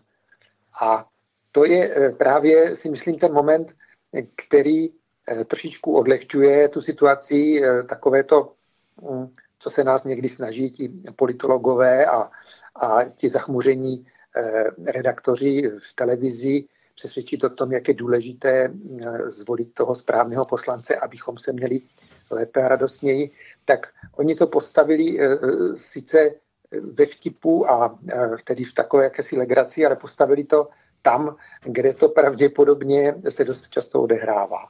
To znamená, jde opravdu asi z velké části, čas výjimkám, o to získat, tak jak jste sám řekl, prostě nějaké to teplé místečko, které mi zajistí za, teď nevím za kolik roků, ale určitě si myslím, že pro žití v našem státě třeba ty tři, čtyři roky v Europarlamentu by mohly být dostatečným základem pro to, aby člověk mohl odejít do předčasného důchodu a nemusel už asi do smrti nic dělat, tak, eh, tak z tohoto tedy to lze pochopit, kam směřují eh, myšlenky a eh, proč nás tedy, tak jak jste říkal, ti budoucí možná europoslanci nebo ti kandidáti na ty europoslanci přesvědčují o tom, jak jsou dobří. Čili to byl možná takový jeden žertovný moment, který zřejmě řadě lidí trošičku otevřel oči a odkryl to, kam, kam tedy oni směřují. Eh, a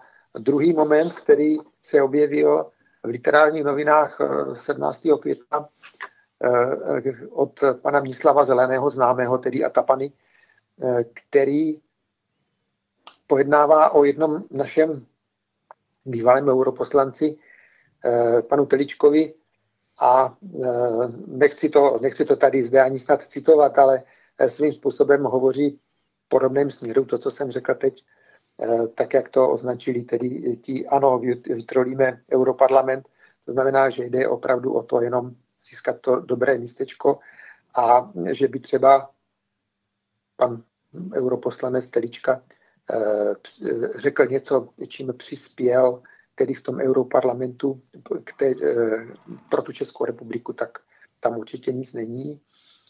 Eh, že prokázal víceméně to, že dokáže být dobrým úředníkem, který ho není vidět, slyšet, ale eh, jeho vidět a slyšet třeba dva, dva měsíce před těmi volbami. Takže pro zájemce, pro zájemce je to určitě zajímavé počtení pro ty, kteří by chtěli tu, to hnutí pana Teličky volit, opakuji, literární noviny pátek 17. května. Eh, to jsou, to jsou, řekněme, jakési eh, signály, které tedy jasně směřují to, co si asi řada lidí myslí také, a my jsme to oba dva taky tak trošku naznačili, že, že nejde ani tak o to eh, pracovat pro republiku, ale jde o to pracovat pro sebe s tím, že mám za sebou tedy Eh, jakoby nějaké ty hlasy, to znamená, mohou se ohánět potom v tom europarlamentu tím, že tedy zastupují nějaké lidi z České republiky, nicméně za ten počet 21 751 eh, z toho, z toho tedy eh, dělá trošku, trošku tedy věc takovou marnou. Ale to, co jste říkal o panu Antonínu Baudušovi, já se přiznám, že ho sleduji již delší dobu, ještě v dobách, kdy nebyl, nebyl tedy na kandidátce eh, cesty a uh, už tedy on se vyjadřoval od začátku té uprchlické krize poměrně, si myslím, velmi zdravě a rozumně uh, tady k těmto problémům a naznačoval, jak by se to všechno dalo vyřešit. Takže si myslím, že toto je zrovna jeden z rozumných lidí, kteří by mohli, uh, mohli přinést ten nějaký zdravý pohled do toho europarlamentu. A kdyby kdyby se tam objevilo více takových lidí, eh, to znamená, eh, že by třeba spolupracovali eh, v té oblasti, v té oblasti nebo s těmi stranami, které jsou dneska označovány těmi nálepkami, jak jsem říkal, populistické a, a euroskeptické a tak dále, tak by se možná podařilo dosáhnout třeba aspoň toho, že bychom nemuseli vystupovat z Evropské unie. Nakonec je to je to jakási spolupráce, že je to jakási báze, kde se dá spolupracovat, ale že by se dalo změnit eh, ten Evropský parlament na něco, co by tedy opravdu mohlo eh, pracovat pro lidi a ne pro úředníky. Eh, nakonec v tomto smyslu hovoří i Sebastian Kurz, že rakouský premiér, který taky hovoří o hluboké reformě Evropské unie, že tedy taky ji nechce rušit, ale chce, chtěl by tam Eh, zařídit nějakou hlubší reformu eh, toho, co asi dneska ty lidi nejvíc štve a proč pravděpodobně řada z nich ani eh, nejenom u nás, ale myslím si v řadě dalších evropských zemí k volbám vůbec nepůjde, což možná je trošku škoda, no ale každý se rozhoduje podle svého. Mm-hmm. Je to tak, jak říkáte, s tím, že Samozřejmě je na zvážení pro každého, aby si tyto věci, které tady zmiňujeme mezi řádky, eh, za sebe ujasnil v tom směru, že právě Eh, zde stojí jakási zvláštní dvojakost, protože mnoho lidí uvažuje tím, že dávat hlas eh, institucím, které jsou už eh, od počátku nějakým způsobem outsidery v tom volebním systému, je jakýsi ztracený hlas a že tedy Hm, dají ten hlas alespoň někomu, kdo z části eh, představu hm, jako by té hm, jakési reprezentace v jeho pohledu splňuje, ale je to kompromis, tak eh, se vlastně udržuje ten mechanismus toho, že na kandidátkách těchto stran, které jsou s jakýmsi potenciálem, jsou pak lidé, kteří se opravdu na tu dobu čtyř let ztratí a kdežto ti lidé nebo ti uchazeči ohlasy, kteří by opravdu odvedli tu práci, tak jenom díky tomu, že nejsou ještě dostatečně viditelní, nejsou podporovaní eh, médií, tak jsme, jsme o tom také hovořili s Antonínem Baudišem, tak eh, se dostávají do té pozice, že ač by dokázali odvést bez pochyby mnoho poctivé práce, tak se jim nedostane příležitost a to je škoda toho jakéhosi rozprůplnění toho, toho přístupu eh, voličů hm, k té, k té příležitosti, jak, jakou bez volby jsou. Eh, z tohoto pohledu se vás zeptám, hm, jak vy odhadujete nebo jak vidíte za sebe to eh, rozdělení nebo nastavení těch eh, sil v tom parlamentu vřazeno do těch jednotlivých frakcí.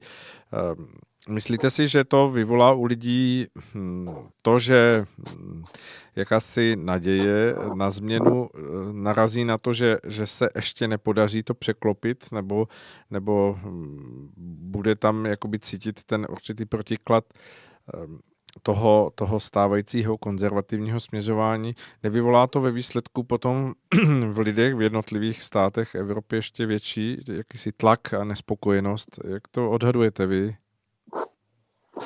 Já jsem, já jsem toho názoru, že uh, přestože ty takzvané protestní populistické strany uh, získávají na té popularitě a je to vidět i v tom, tom průzkumu toho uh, politiko EU na politiko EU, tak asi opravdu nedojde k tomu, že by získali nadpoloviční většinu a začali Eh, v tom europarlamentu provádět kroky, které by třeba mohly vést opravdu k tomu, že eh, po nějaké, eh, po nějaké době by se dalo změnit to směřování a ty hlavní cíle europarlamentu tak, aby to bylo opravdu o tom, že to je, že to je institut pro lidi, kteří se snaží vytvořit nějaký společný prostor spolupráce, kde opravdu lidé se mohou uh, pohybovat v tom prostoru bez nějakých větších překážek a mohou spolu komunikovat, spolupracovat, aniž by jim v tom bránili různá nařízení, vyhlášky a tak dále. A takže uh, v tomto jsem skeptický, že by došlo k tomu zlomu v letošním roce. Nicméně ten nárůst eh, předpokládám že bude tady těchto stran, čili budou hlasitější, budou více slyšet. Uvidíme, jestli, že když pan Nigel Farage eh, vyhraje eh, volby v Anglii, jestli se objeví opět eh, tedy v Europarlamentu se svými břitkými výstupy, které jsme byli zvyklí před, před několika lety, kdy tedy po Brexitu skončil. A nebyly to, nebyly to žádné hloupé řeči. Já jsem několik jeho Eh, proslovu slyšel a eh, ten člověk to měl v hlavě dobře srovnáno, nebo má to v hlavě dobře srovnáno a myslím si, že opravdu tepal do těch eh, nejhorších věcí a zhůvěřilostí, které v Europarlamentu probíhaly. Mm-hmm. Takže i jeho přítomnost nebo přítomnost toho bývalého UKIPu, dnes tedy, tedy Brexit Party, by mohla být zajímavá, zajímavé osvěžení tady v tom jednání na Europarlamentu. Takže tak to, tak to bych to viděl, že, že se eh, určitě více zviditelní tyto strany. To, že pravděpodobně nedosáhnou toho, že by mohli něco měnit nějak dramaticky, pravděpodobně vyvolá to, co jste naznačoval, čili další, podle mě, růst jejich preferencí, řekněme, v těch volbách v jednotlivých zemích. A bude, bude tento trend pokračovat, myslím si, další, další roky. A sami, sami víme, jak je na tom třeba, třeba s nějakými preferencemi Angela Merklová, jak je se svými preferencemi Eh, na tom Emmanuel Macron, tak eh, se dá očekávat, eh, že ještě více oslabí a možná Marie Le Pen, možná, možná zástupci AFD v, v Německu posílí opět v dalších volbách a budou více slyšet, protože si myslím, že oni tyto strany, ať jsou jaké jsou, tak přece jenom více reflektují ten zdravý selský rozum. Aspoň tak já to vidím, tedy to je můj názor, že přece se nedají eh, věci lápat přes koleno nařízeními Europarlamentu nějakých kvot, kdokoliv má přijmout jakých uprchlíků, byť je to údajně už tedy eh, pase, tak eh, přesto takovéto nápady při tom současném obsazení budou neustále chodit. Hmm. A tady to uskupení, které je tedy i barevně zajímavé v tom, v tom odhadu toho politika, EU, to znamená, jsou to černá, černé čtverečky, takže toto uskupení bude schopné tyto snahy, opětovné snahy řídit tedy to, co by se řídit ani nemělo z té nadnárodní úrovně, že budou tedy trošku oslabeny. Mm-hmm. Takže odhadujete to jako mírný posun k nějakému výsledku, ale ne, ne dosažení toho, toho důležitého nějakého bodu záchytného který by skutečně otevřel eh, cestu nějakým progresivnějším změnám, ale spíš odhadujete to, že tak, eh, jak, jak to tady popisujeme podle těch preferencí volebních, že dojde k nějakému mírnému nárůstu, ale že, že očekávat od těchto voleb v tuto chvíli ten průlom a tu změnu, že, že, že ten čas ještě tady není. Já si to myslím, že to tomu tak, že tomu tak není. Eh, je to ještě pořád eh, ve vývoji, protože kdo trošičku sleduje eh, ta média, která ovládají ten mediální prostor v celé Evropské unii, jsou víceméně jednotná. Mm-hmm. Takže, takže dá se říci, že těm občanům, kteří ještě neprohlédli, že se jedná o masáž, že se jedná o Eh, o to eh, podávat informace ne zrovna pravdivé těm občanům, čili eh, je tu ta silná snaha o manipulaci s veřejným, veřejným míněním, tak ještě nějakou dobu bude trvat, než tedy další lidé prohlédnou tady tuto manipulaci a chviličku to teda ještě asi potrvá, takže já bych to odhadoval, že možná Eh, možná by ten zlom mohl nastat při těch příštích eurovolbách. A teď, teď řeknu tedy s úsměvem pak, že se jich dočkáme. to je uh, jakýsi šibalský po, posun, který vkládáte ještě více mezi žádky, takže uvidíme. Eh, to, co zmiňujete, víceméně potvrzuje slova Antonina Baudiše, který říkal mm, v tom svém mhm. vstupu a našem povídání, které bylo velmi sympatické, svoji zkušenost s tím, že se mu dostalo, tuším, před nějakými deseti lety Eh, příležitosti, aby se u příležitosti výročí 11. září v jakémsi médiu, a teď nevím, jestli to byla přímo česká televize, ale v nějakém silnějším médiu Eh, směl vyjádřit k tomu nějaký svůj pohled. A od té doby byl, hm, a on to tak udělal, tedy že řekl svůj pohled, svůj, svůj, jako své přesvědčení. A od té doby mu byly dveře do té instituce už zavřeny a víceméně se nachází v nějakém šuplíku eh, s názvem nezvat, nežádoucí, takže asi grata, no. z toho vyplývá to, co popisujete, že ta snaha médií nějakým způsobem hm, ovlivňovat ten určitý eh, myšlenkový směr nebo myšlenkový názor tady je a tuším, že hm, Antonín tam zmiňoval o tom, že, že mu to přijde, že právě instituce, jako je Česká televize, že se nechová jako nezávislé médium, ale jako, jako určitý vyprofilovaný názorový uh, proud, který pouze otevírá hm, své uh, směry nebo své, své hm, cesty těm lidem, kteří zapadají do toho jeho uh, pozitivního zástupu, který prostě bude hovořit to co, to, co je očekáváno, to, co je chtěno.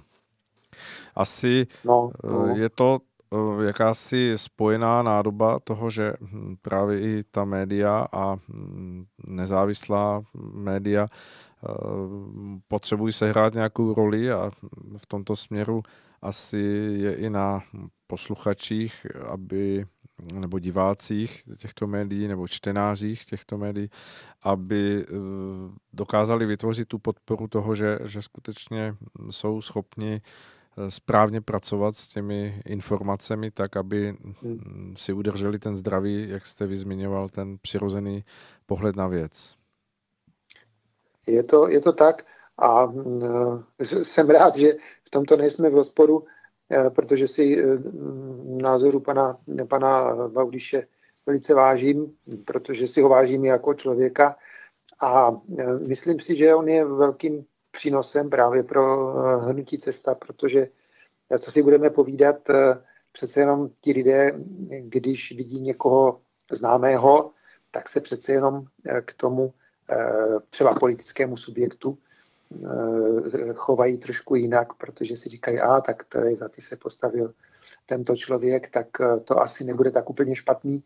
Čili ten krok, který, který proběhl, eh, to přiblížení se Antonína Baudiše k hnutí cesta si myslím, že zcela jistě zapůsobí pozitivně pro toto hnutí a, a tím pádem, několikrát jsme si to tady řekli, tím pádem by to mohlo být i Eh, díky směřování hnutí cesta pozitivům pro celou naši republiku.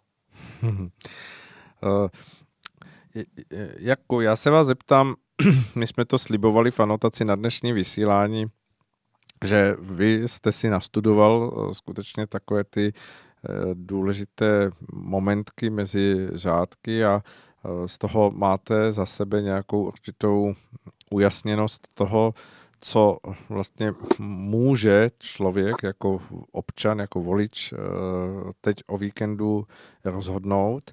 A mm, tak trochu jsme slíbili, že, že, že dáte svůj tip toho, co, co by měli vnímat jako vámi považovanou správnou volbu. Ale zdůraznuju vámi považovanou, takže ne hmm. proto, abychom tady dělali jakýsi, jakýsi mm, ovlivňující eh, pořad, tak mm, když řeknete za sebe, jak to vnímáte vy? Já bych možná řekl, eh, že pro rozumově založené lidi by bylo vhodné Eh, udělat si takzvanou volební kalkulačku. Ta je dostupná, to se ví, čili já jsem si ji pro, eh, jenom pro svou eh, jakousi orientaci udělal a vyšlo mi, že bych měl volit buď ANO nebo ODS. Takže to, tady tento zajímavý výsledek, protože jsem to tam nastřílel ty uh, odpovědi během pár vteřin, mm-hmm. tak mi řekl, že v podstatě tyto strany jako třetí byli komunisté o jednu, jednu odpověď za nimi. Čili vidíme tady na tomto, že vlastně jeden člověk eh, dá odpovědi a najednou zjistím, že v podstatě ty strany slibují úplně to samé. Hmm, ano. No, týkalo se to, já nevím, prostě různých věcí eh, okolo toho europarlamentu, včetně dvojího značení potravin a tak dále. Mm-hmm. Takže opravdu, jak říkám, rozumově založení lidé nechci udělat kalkulačku, Eh, volební a volí třeba podle tohoto, nebo eh, možná si jenom pouze tou volební kalkulačkou potvrdí svůj názor, že by chtěli volit tohoto a že opravdu teda ta kalkulačka jim říká, ano, je to správně, jde správným směrem, to je ta strana, kterou, kterou máš volit. Mm-hmm. To je jedna z možností. Druhá z možností je pustit si záznamy, které, které tedy v Českém rozhlase proběhly mm, a probíhají ještě poslední, bude, to jsou ty debaty těch jednotlivých kandidátů. Zrovna tedy, když jsme se bavili o Antonínu Baudišovi, tak to, tak to proběhlo, proběhlo, nemilím se, 14. května, kde byl mezi takovými lidmi jako eh, Adam B. Bartoš, Dita Charanzová z ANO, eh, David Rád z České suverenity, eh, čili byl tam i Marcel Kolaja z České pirátské strany. Mimochodem jsem se dozvěděl, že Antonín Baudíš dříve kandidoval za Českou pirátskou stranu, což jsem nevěděl. Uh-huh. A čili těchto pět debat, které se konaly eh, na Českém rozhlasu, je možné si poslechnout. Má někdo tedy na to ten čas a, a ty nervy si to vyslechnout, tak může tam třeba v názorech těch jednotlivých, protože je to i s videem spojeno, mm-hmm. tak si může vytvořit názor a třeba najít, najít tedy odpovídající stranu, která, se kterou bude souznít. Třeba jenom proto, že mu budou, bude souznít s těmi názory toho představitele, který vystoupil tady v těchto debatách. Co si myslím já, a nebudu říkat, nebudu říkat v tuto chvíli snad ani tak eh, typ eh, na konkrétní stranu, byť eh, z dříve řečeného pravděpodobně asi je jasné, koho půjdu volit já, tak myslím si právě, že sami jsme říkali, že by bylo dobré v té Evropské unii něco změnit. Tu změnu neprovedou ti stávající, tu změnu mohou provést ty nálepkované strany, takže já bych jako ten typ dal, tedy vyberte si s těmi eh, z těch euroskeptických stran nebo těch, kteří se staví eh, skeptický k té Evropské unii, někoho, eh, s, kterým, s kterým nejvíce souzníte a jděte volit tak, aby tato, aby tato koalice potom v tom Evropském parlamentu opravdu tu změnu nějakou mohla udělat Eh, což si myslím, že by bylo to eh, nejlepší, co by se nám povedlo, čili nerušit Evropskou unii, nevystupovat z ní, pokud to nebude vyloženě eh, nutné už potom, tak, tak ji pomoci nějak změnit tak, aby opravdu byla pro lidi.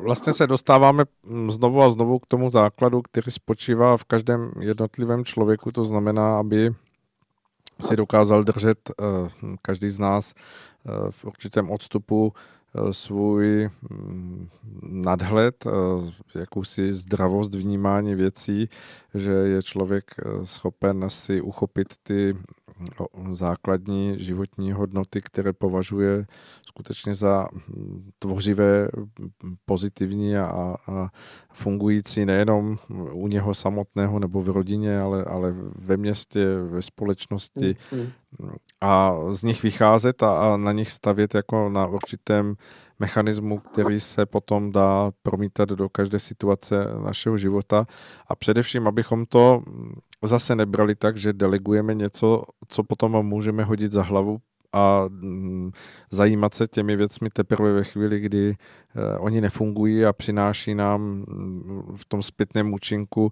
prožitek toho, že něco je špatně, ale že to znamená, abychom v každý okamžik stáli takto, abychom se snažili za všech okolností, za všech situací eh, působit eh, svoji podstatou, svoji bytostí, jako ti, kteří neustále vysílají svoji energii tomu, aby se tyto věci mohly posouvat hm, v tom správném směru eh, kupředu, hm, nejenom v tom čase nějakých voleb, ale v každý okamžik. Mm, mm. Ano, rozumím tomu, já jsem naprosto souhlasím, čili možná jsem ještě nedořekl to eh, v tom smyslu, že eh, ta volební kalkulačka je pro ty rozumově uvažující a řekněme ty další možnosti potom by měly být asi pro lidi, kteří uvažují nejenom rozumem, ale i srdcem trošku, protože mezi tím by měla být nějaká rovnováha a zcela určitě každý z nás máme nějaký pocit z toho, že když zvolíme tohoto kandidáta, že pravděpodobně bude tím, který tam nejde třeba jenom pro ty peníze, ale jde tam, jde tam i teda opravdu proto, aby třeba něco změnil k lepšímu. Takže, takže by bylo dobré, kdyby ty lidé eh, pouze nekalkulovali čísla, kolik jak by mělo být, aby když koalice toho s tím, aby to tedy vyšlo, ale, ale v tomto případě si myslím pro ten postup, který nás čeká asi ještě dlouhodobý, tak eh, nevolit pouze tedy podle toho, eh, podle kalkulu, ale ale eh, snažit se tedy i bytostně být vyrovnán při tom, při té volbě. To znamená nejenom rozum, ale i to srdce trošku do toho vložit.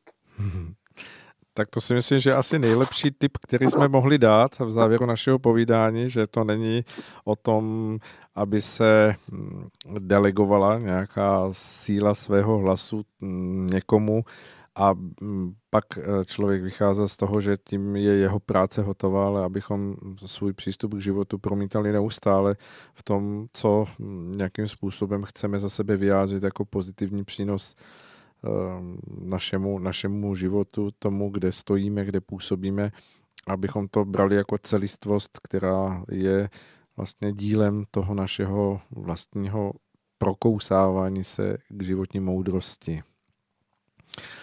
No, eh, já věřím tomu, jakože, eh, i když to tak možná nemusí na první pohled vypadat, že jsme dali ten nejlepší voličský typ a to je to, aby když už někdo se rozhodne jít teď uh, o tom víkendu hm, k volbám, tak aby to nebral jenom jako něco, co je uh, mimo něho, ale aby um, se snažil eh, to promítnout do toho trvalého působení, jako, jako něco, co je právě věcí jeho nitra i jeho mysli.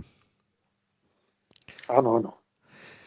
Dobře, já moc děkuji za to, že jsme se směli takto po nějakém čase hm, spojit a že, že hm, tento, když to tak nazvu, volební speciál je příslibem toho, že hm, eh, vlastně to vaše okénko eh, pod názvem Meziřádky se stane opět stálicí našeho pražského vysílání, protože si myslím, že to je určitý druh pořadu, který může pro eh, naše posluchače být přínosem a věřím, že nám zůstanete příznivcem a že s vámi můžeme počítat pro další pořady. Určitě ano, děkuji za pozvání. Eh, zdravím všechny posluchače, všechny vaše kolegy ve studiu a těším se, že se třeba někdy zase příště popovídáme.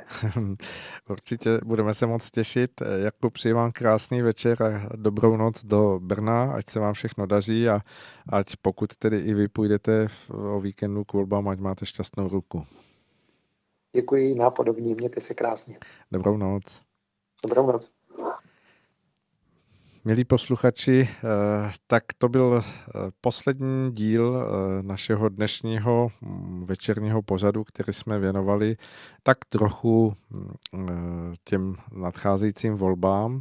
A mm, aniž bychom chtěli, aby to byl přímo nějaký volební speciál, to téma je skutečně silné a věřím, že jsme možná někoho z vás eh, přivedli k zamyšlení, nesnad proto, aby se začal probírat volebními lístky, ale aby se zamyslel nad celistvostí toho eh, svého vlastního působení v životě a ve společnosti. A snad možná jsme přinesli trochu povzbuzení k tomu, aby se naplnilo eh, naše pořekadlo nebo naše zvolání, které v rádiu často opakujeme a to zní věřme, že bude lépe a dělejme věci tak, aby lépe bylo.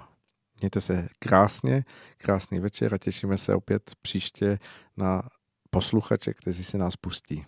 Dobrou noc. Mám svý děvče mám,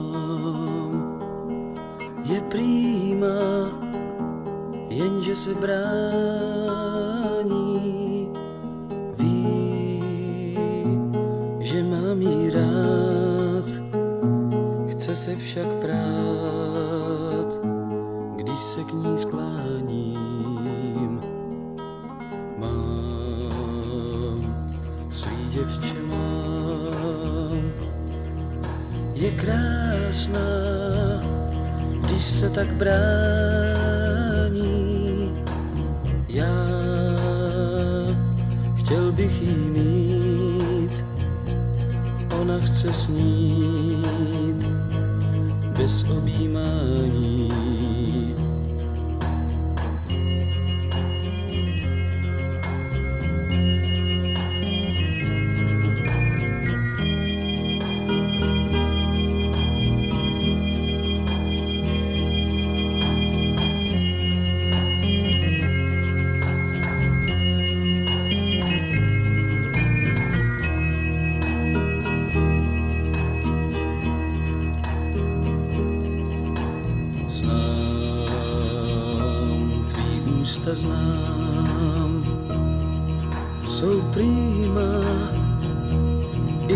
Když se brání, jen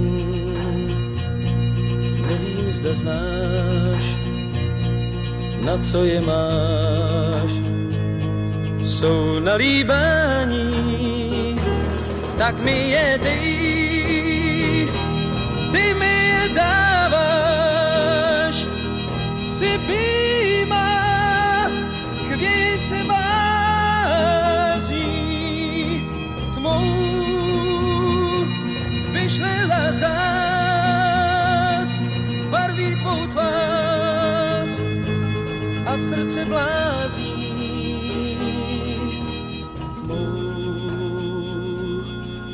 odchází sen,